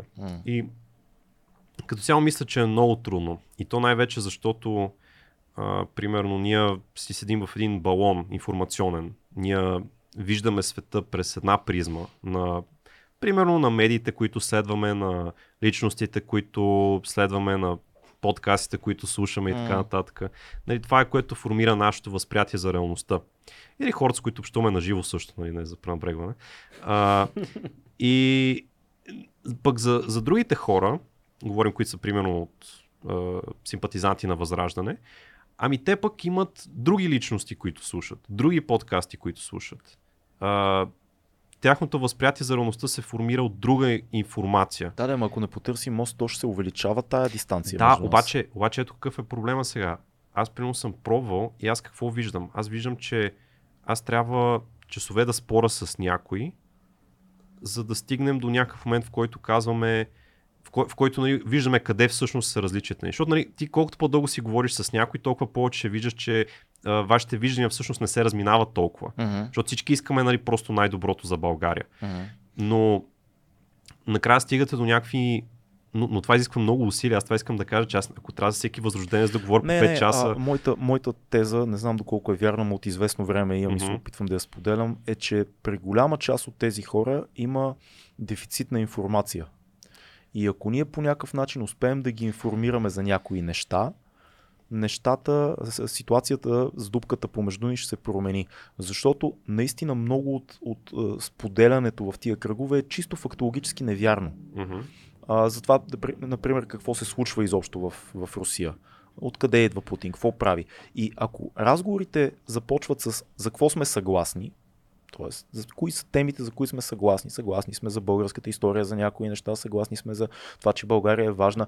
Ти а, искаш, имаш приятелка, вероятно искаш да се ожениш, да имаш деца, което е някакви там традиционното семейство и така нататък. Съгласни сме за някакви неща. Дай да видим сега за нещата, за които не сме съгласни, доколко имаме обективна информация. И това не е разговор, то е по-скоро някакъв тип диалог между Фейсбук общества, между подкасти, между медии, ако искаш, някакъв тип дебати, които са публични. Къде е вярното и къде е невярното? Къде, примерно, Сарийски бърка в сравнение, да кажем, с Евгений Кънев? Не знам, възможно А, ли аз- е според тебе пак нещо става просто тук много едно трудоемко да извадиш всичките факти и всичките. Сега, това, Той е трудоемко, но не е за един човек, не, Е, ти не, да го не. правиш, а просто да го търсиме като А, общност това, нещо. Това, което казваш е доста оптимистично. Да. И аз също съм го вярвал. Не знам, може би напоследък а, малко губа вяра в тази идея, защото виждам как а, виждам как просто с тези хора... То всъщност само да, да, да направя едно много важно уточнение. Проблема не е дефицит на информация. Проблема е едно пренасищане на информация от едната посока. Тоест, а, съвременната пропаганда тя цели да, да те обърка, да те залее. Добре, дефицит с... на вярна информация. Да, да, със сигурност, сигурност, защото вярната информация тя се загубва някъде в морето от лъжи. Да. То това е целият проблем. И какво е решението? Как да я накараш да изплува? Нали? Да се бориш срещу пропагандата, примерно. Защото тук нека имаме пред нещо много важно, което казах преди малко. Е. А, как се формира възприятието ти за реалност? М. От това, което виждаш. Ако ти по 20 пъти на ден виждаш как, примерно, НАТО ще отцепят територия от България или нещо такова, Да. нали, ми, това е част от твоето възприятие за реалността. Ако веднъж видиш как, примерно, Хъмпъртосмян казал, че еврото ще бъде много хубаво и ти веднага, у, този е какъв си там Е, да, да, за, да, за да привлечеш някой да види и друга гледна точка, ти трябва да започнеш от това за какво сте съгласни. да, нали давам, ти, че- давам ти пример. Той също си мисли, че нашата информация не е истина. Не, не, въпросът е Да, да е почнеш също. от това къде се съгласявате. Ако, примерно, да кажем, нашия приятел Мишо Кунчев, който е експерт в а, национална история, пише книги, има Така. много приятели националисти, а, ако ние си говорим с Мишо и сме съгласни за един куп неща и покрай това, че той ни гостува, някой, който да кажем гласува за възраждане, гледа епизода и покрай целият разговор с Мишо се замисля за някакви други тези, които изкачат, това е врата. Тоест почваме от какво се съгласяваме. А, значи, Без, без да аз, го търсим. аз, аз само да кажа, аз това нещо съм го пробвал много пъти и някакси, не знам, не ми се е получавало толкова. Примерно, да кажем, да вземем някой човек, който а, примерно е против LGBT общността, М. да кажем. Нали, това, което ти казваш, традиционните ценности. Да, аз самия, например, си живея, мисля, че според относително така традиционни семейни ценности, Да. нали. Ма това си е моя избор. Нали? Аз не, не съм против някой друг да живее по друг начин. Да. Даже защитавам правото на, на други хора да живеят по друг начин. А, ми окей, почвате от там, ама после до какво стигате? Стигате до някакви, не знам, това винаги се случва с тия хора, винаги някакви конспиративни теории. Да. Изведнъж излиза, че че всъщност някой натискал за LGBT пропаганда, защото искал точно да нещо да... на- децата ни. Ами, то всъщност, накрая нещата винаги стигат до една конкретна теза, която това е а, конспиративната теория за белия геноцид. Е, да. А, Златният милиард. а, Да. Това сигурно го знаете, това още от нацистска Германия буквално идва тази теория. Дори до ден днешен се говори, че някой иска да ни заличи чрез а, либерални ценности. да намали населението на Земята. Това ли е тази теория? Има, раз, сега има, предполагам, различни вариации. Тази в нацистска Германия по-скоро, че нали, да се а, заличи арийската раса Да. чрез либерални ценности.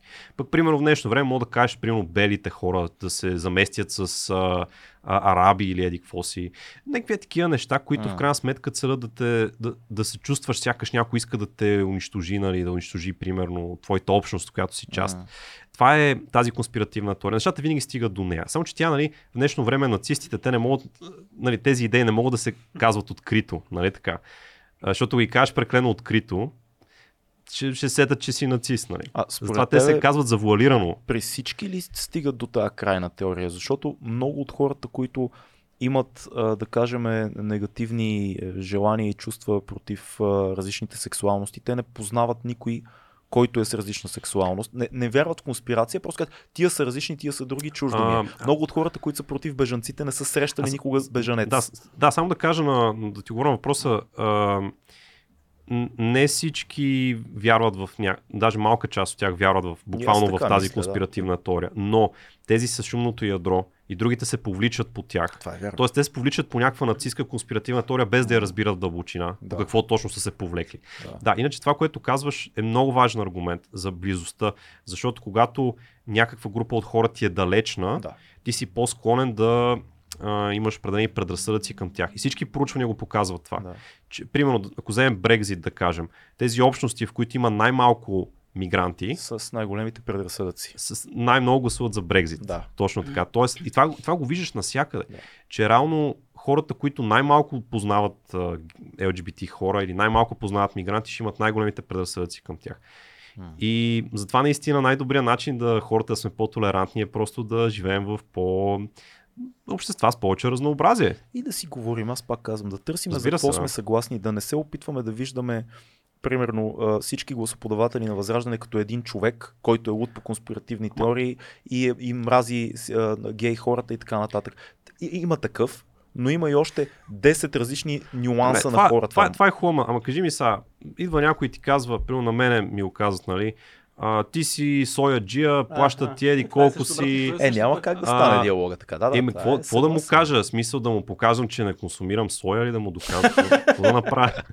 То всички консумираме соя, ходиш това е по друг въпрос. Да. също, че не стъпваш на жълтите павета. Трябва да Я- кажеш. Просто трябва да внимаваме с об- обобщенията. Ето, примерно, нас с Цеци са ни наричали жълтопаветници. Един е роден и израснал в надежда, другия в правец. Жълтите павета, като отидох в надвис да уча, И аз ги сега видях, ги видях, да, ти и аз кажа. сега ги видях. И това познавах сивите блокове. Ама не, той, той аз, а, нали, не, те всеки такива смешни стереотипи имат за това. Не, аз съм може повече жълтопаветник, ама а, нали, пак се считам за просто нормален човек, като други младежи, които, примерно, може да гласуват за възраждане, но не сме толкова различни Да, като хора, Точно това като казвам, начин на да не живот. изпадаме и ние в стереотипите, защото ние сме на другата крайност и, и сме а, много, много лесно може да изпаднем в капана да кажем, те са русофили, те са Да, конспиратори, т.е. това- не това- трябва да го правим това. Разбира се, че не трябва. Нали, те, са, те са просто хора като нас, това е ясно. Но въпрос е а, тази среда, в която се намират, ги радикализира. Тоест той вярва, че си някакъв а, сояджия, нали, а, плащат ти, Сорос. Да, плащат ти от Сорос, Сорос, така да. нататък. Сорос е много Сорос важен е в цялата важен схема. цялата схема. Сорос е, да, злодея на всички крайно десни партии Да. в Европа. Така е. Добре, де. Книга, филм... е, Да, извиняй, довърши. Не, само, да, само това иска да кажа. Последно, че а, реално а, ние трябва да Нали, ние не трябва да ги демонизираме тия хора, М. да, им, да, ги, да им отнемем човечността. Нали. Тоест, те не са някакви лоши хора. Те са просто хора, които са подведени от много токсична пропаганда. И затова м- моето мнение е, че трябва да се борим именно с пропагандата и с хората, които печелят от тази пропаганда. Тоест, затова, примерно, когато говорим за забрана на възраждане, аз между другото мисля най-вече, че трябва просто да им се забраня страницата в Facebook. Ако това се направи, няма да има нужда от забрана на партията. Е, не, пак е крайно. Трябва да има, просто трябва да има санкции, когато има конкретни призовавания към насилие и неща. Трябва да се държи отговорен Ама пейки ни хората. е, това е Не да ги забраняват, но да има някакъв етичен Значи, аз, контрол. аз, аз тях. не казвам някой да ги забрани е така поначало. Говоря вследствие на риториката, която те вече разпространяват. Ти да говориш за унищожаване на измет. Това нормално ли е да се говори в една демокрация от, от, а, лидер на трета политическа сила? Със сигурност не но това не е причина за, за думите на някой да забраниш политическа партия. Това, е, това са нации, нации соц такива пинизи. Казал си нещо, забраняваме ги. Ние ви забраняваме вас. По-скоро трябва да може да осъдиш някой, може да наложиш някакви мерки. Сега не знам парламента какво предлага като мерки, но ако забраниш, те ще се радикализират много повече, дупката ще стане много по-голяма и, А. и реално Копейкин ще спечели, защото става мъченик на системата. А, а, да, има, има резон в това, което А. казваш. А, аз си мисля, че има и друг вариант, който е не да стане мъченик, а просто тези хора да си намерят отдушник в някой с по-градивни националистически послания. Или по-краен. Това е Защото Но, може да но, дойде но ето, по-краен. ето това е въпросът, че ти ако, си, ако възнамеряваш да си по-крайен и знаеш, че има последствия за тебе, дали ще бъдеш по-крайен е въпроса. Ако ти знаеш, че твоята е- партия ще бъде е, забранена, Това е добър довод. Това е съгласен с не, иначе съм съгласен, че нали, аз затова, както казвам постоянно, нали, по принцип защитавам тезата, че трябва да бъдат забранени, но съм само 99% сигурен. Тоест, допускам, че може да не е най-доброто решение и доводите, които вие давате са много... Значи, нашите, до- моите доводи процентово искам 70% съм с доводите си, но имаме ни 30, които Които дали не да- ги дали не забраним ги всъщност. Не, по Фейсбук че- страницата е доста добър ход, защото Фейсбук си има правила. Ти Абсолютно, тикваш да. към някакви да. насилия и така нататък. Ти, дори ако Фейсбук се съзира, Но проблема е, пред че, може... проблема е, е че вярно. Фейсбук е нещо а, наддържавно. Да, това е една международна мега не е решение, да. Нали, трябва ние в нашето общество да си установим стандарти за това как, каква политическа дейност може да се извършва легитимно. Да. И, и това, е, за това трябва да се зададе с прецеденти, които ще се използват от съда и в бъдеще за бъдещи партии. Тоест, ако сега съда каже, примерно, този вид реч не е окей, това означава, че всички бъдещи партии ще трябва да се съобразяват, защото нали, всички съда в бъдеще също ще трябва да се съобразява с това решение. Ма, а това е проблема с а, С съда и с делата. Трябва да осъдиш конкретен човек за нещо конкретно, което е казал. А и трябва да има някакъв обвинител, дали едва, дали, дали, дали, Кой обвинява ще- това, ако е държавата, става много соци и Да. тоталитарно. Т.е. трябва, примерно, Явор Божанков да, да отиде някакво- да осъди Цончо, че го е наплюл. Това трябва да стане. Това трябва да стане, бе. Ама те имат имунитет и там става някакво Ето още сега по- е това го има. Нали, су, Много сложно Да, ама то, то въпрос е а, да има дело за, за разформироване на възраждане. Ама Нали, това, е, е, става това е много тоталитарно ми звучи, като ми го казваш и вече съм... Добре, де, ама чай сега, ако, ако една партия извършва дейност, която противоречи на Конституцията, примерно, добре, да кажем, за възраждане може да не си съгласен, ама ако е, примерно, още по-крайна, няма ли един момент, в който да си, да си съгласен, че е окей да забраним партия? Ако а, има физически резултати от това, което някой е казал и се докаже, че партията е причината за тия физически резултати, в смисъл жертви и някакъв тип хаос и Имаше така нататък. хора, които бяха Тогава да, да. гледат един филм. И Мгм. бяха Да. да, ръба да бъдат Да, да, ама, ама, ама така, виж, изпадаш, изпадаш в, ако почнеш дело, какво казваш? Значи колко от тия, които Така е. а, с, а, протестираха да против докажеш, Клоус, колко от тия са и футболни агитки, каква е реалната им обвър... обвързаност с възраждане, членове ли са на партията. Тоест, не Става казвам, че е така, сложно, но да. те могат да се хванат за това. Да, бе. Има, да кажем, сб- сбиват си агитки, потрошават стадион. Трябва ли да, да забраним Левски? Кой, кой е отговорен? Дали Наско Сираков е отговорен за тия хора?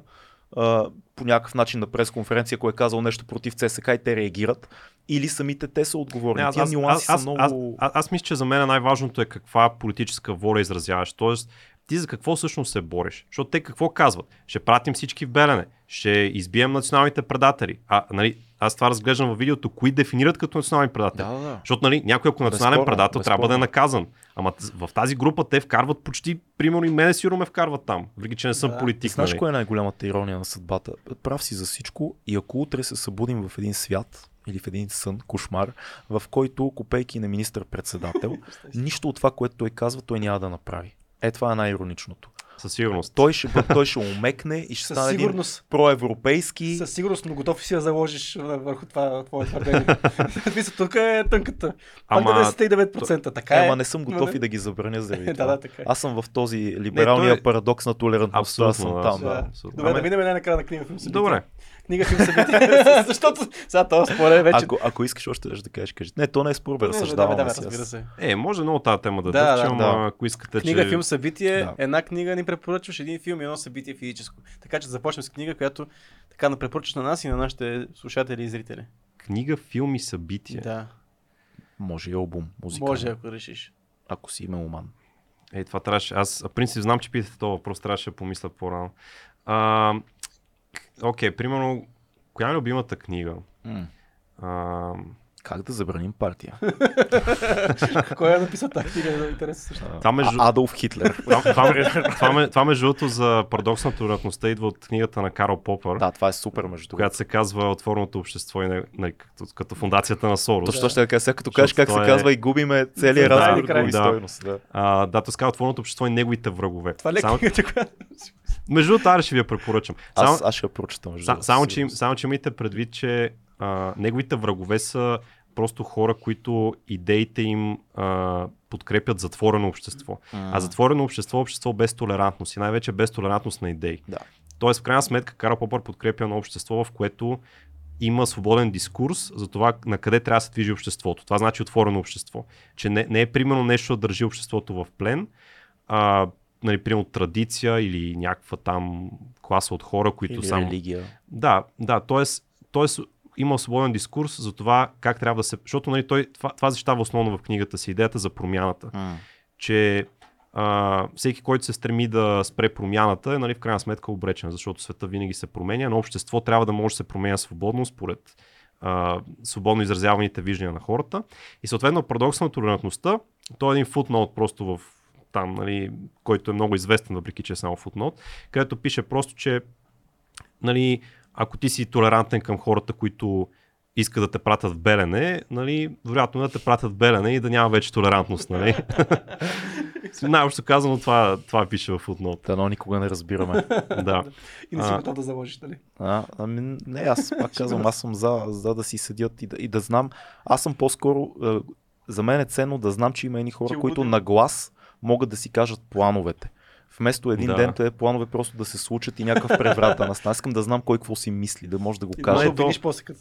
Ясно, ясно, че това е театър и проблема е, че по този начин ти, ти надъхваш хората към, към тези Ама идеи. ако не е то, ще е някой друг, разбираш. Ма да, ма някой друг може да надъхва с други идеи, А, да, да. които да са по, по просто да са по... Дали генерално не им обръщаме повече внимание, е отколкото това. заслужават? Е, това е Тях това има идеята. голям въпрос. Тях това има идеята. Значи ние подпомагаме тяхната кампания. Е, ти като ги забраниш, Абсолютно. падаш в капана, защото той това чака. Ема няма за кой да гласуваш. Да излезе Само- и да каже, има кампания да ме Само, забранят. само, че не е баш така, защото ти като го забраниш и той изпада от парламента. Всъщност не знам нали сега както е в депутат какво ще стане, но а, примерно той ако няма своята политическа позиция, той, той ще е релевантен, защото само ще каже, ето данни от стража какво показват, че партията, която говори най-много е възраждане. И то много, много повече А, от най-много другите. Той и в изказвания. медиите беше така. Най-много думи. изборите- Да. Да, т.е. те буквално по този начин легитимират своите крайни идеи, влизайки в...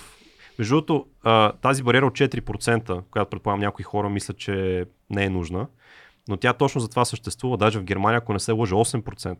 И това е точно защото крайни партии да не се допускат до парламента, защото така техните крайни радикални виждания получават легитимация. Виж колко по-умно е това от забраняването. Аз съм много за нещо такова, да бъде между 6 и 8%, защото виждаш, че наистина за тия хора, за тази партия има много хора. А като има много хора, това са различни мнения. Тоест партията се самокоригира като някаква система. Диверсифицира се. Диверси, виж какви думи знаеш. Ами, а, про- просто, просто това е, че когато нали, примерно партия с 4% от, нас, от подкрепа от населението, вероятно да съдържа нали, по-радикални виждания, защото като цяло радикалните хора са малко. В обществото повечето хора са някакви умерени, нали, нормални хора, Да, които просто е искат да си камбана, живеят. Всъщност. Долу е по-голямата част и, И- така нагоре Да, вече стават не, по-радикални. не, по, аз наистина вярвам, че масовия българин е съвсем нормален човек, И аз който вярвам. просто иска да си живее живота, да бъде щастлив, нали, да му е спокойно и така нататък. А, пък тези крайностите, нали, то проблем е, че винаги те излизат най- най-напреден план Да. крайности. Точно така. Иначе да продължим нататък. Сега филм трябва, нали? Да, да, ще бяга. Тъй ще кажа, че бяга от рубриката, но да, да, и филм. Един филм. А, Кой ми е любим филм? Аз принципно това би го казал като книга, една от любимите ми книги е, но понеже има и филм, ще кажа филма, Мгм. ще използвам като Окей. вратичка. А, това е 1984 ми е. Е, Просто любимата книга. Е, сега приятелката ми я чете на плажа, между другото. Я прочета почти цялата.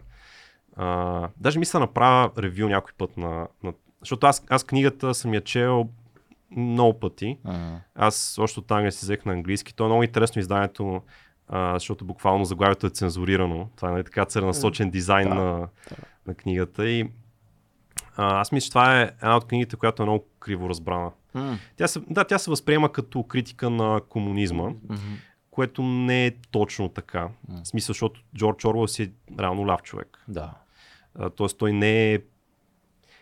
Примерно той, това, което всъщност критикува, Е, ма ляв човек, който разбира какво се случва и тогава пише книгата. Той преди това е бил малко в незнание какво се случва ами в Съветския съюз. Да, да, то всъщност интересното е, че Джордж Орвел, защото реално той самия е много подобен на героя в книгата си. М, Uh, и самия Джордж Орвел е бил жертва на цензура, само че от британското правителство, Да. не от uh, съветското. Да. нали, тоест, тоест той, той защото реално описва докъде могат да доведат едни тоталитарни тенденции. До това целият свят да се превърне в, да бъде разпределен между три такива свръхдържави, които нали, да възприемат един и същи тоталитарен модел, но с различни имена. М. Има просто много интересни неща, които може да се коментират там. Аз сигурно, ако тръгна да правя видео, ще е много дълго.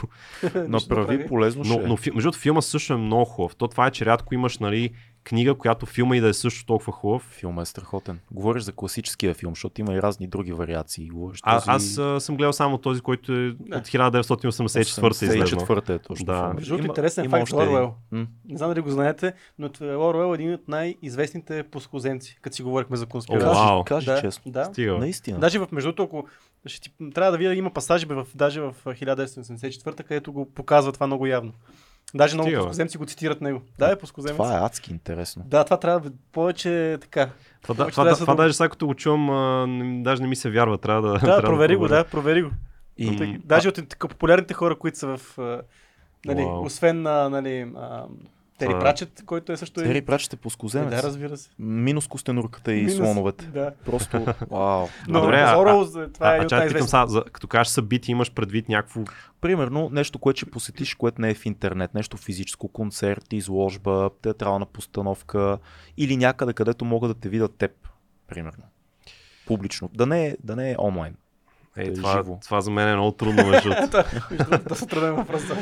да. Добре, не е толкова важно. В крайна сметка, кажи ни как хората могат да те подкрепят, да, да гледат канала ти. Безсрамна реклама си направи сега е момента. Ами, първото, което е, а, разбира се, хората могат да използват стража, ако им харесва, ако считат а, стража за нещо полезно, могат с малко дарение ежемесечно да подкрепят стража. А, също сега другата ми дейност, която, нали, това е много важно да кажа, че аз в видеята си съм доста пристрастен, аз имам конкретни мнения. А, Всеки е пристрастен. док- това не докато е... стража е... Ти да не си БНТ, да си обективен. Абсолютно, да. Док- Докато стража е един изцяло обективен източник. М. Тоест, а, нали, хората може да не са съгласни с това, което казвам в видеята ми, Да. но информацията на стража винаги ще я държа да е просто 100% достоверна. Каквото и да стане. Да. И иначе, нали, аз си направих а, Patreon преди два месеца. Супер. А, да, да го изпробвам. А, между другото има някои неща, които не ми харесват толкова в Patreon. Не е съвършена система. А, примерно... Но е една от най-добрите, които имаме. Ами, да, да, да. Като капитализма. А, аз между си мислех си направя моя система, защото с стража точно това бях Ти направил. може да си го позволиш, ние да. не мога да си за мога сега да... не. Може да адопнем. Може да адопнем твоята система, като Ако взимаш направиш. по-малко пари от Patreon, вътре сме. Да сме early adopteri. Адр- То, адоптери. то, то, това е, че примерно, че с Patreon ти начисляват ДДС, а, дори да Не си, си повдава. дори да си под, дори да не си То не е регистриран по точно да ДДС. това е някаква това е таксата, която по-скоро те плащат като печалба. И ти им плащаш ти веднъж, веднъж ти взимат на тебе като потребител, който аз ако те подкрепям, взимат веднъж от мене 20%, Да. веднъж от тебе 20% и ти си плащаш такса 10%, която е самата платформа използва. Но е най-добрата система, която имаме. За съжаление, да, Да. но това е Ето, положението. докато не, докато не направя по-добра. Да, да, ето. А. Така че ако Да, еми, иначе да, като цяло така могат да подкрепят. Най-вече, разбира се, а, това, което много оценяваме, когато хората ми дават някаква обратна връзка, дори просто м, знайки, че това, което прави, има някаква стойност за тях, дори да не го изразява чрез дарение, М. пак е много ценно за мен, така че по всякакъв начин, по който могат да се ангажират с това, което правя. И, нали, съ- също нещо, което оценяваме, когато хората ми дават идеи, а, когато ми дават информация, примерно, защото аз това откривам, че като правиш такива видеа, най-трудното е ресърча. Да. А, просто толкова часове хвърлям именно в това да търся някаква информация и тия видеа, които ги гледам часове наред, просто това също е нали, част от. Психологическия демидж върху теб сигурно също е доста голям. А, Благо, аз мисля, че правиш супер яки неща и аз лично ти благодаря много за това, че правиш тия видеа и се надявам да продължаваш, защото са много готини, за да много продължава Patreon. Patreon, да, а, много са изпипани видеята и много ценни тези и информация събираш в тях. Аз знам колко е трудно, така че Евала, от нас имаш много голямо уважение и за в бъдеще си добре дошъл пак в 2200 да си говорим, да си спорим, да си разсъждаваме, защото си як пич правиш яки неща и ние правим яки неща, поне понякога. Това беше в 2200. Бъдете живи и здрави Бъдете стражи. и бъдете стражи на истината.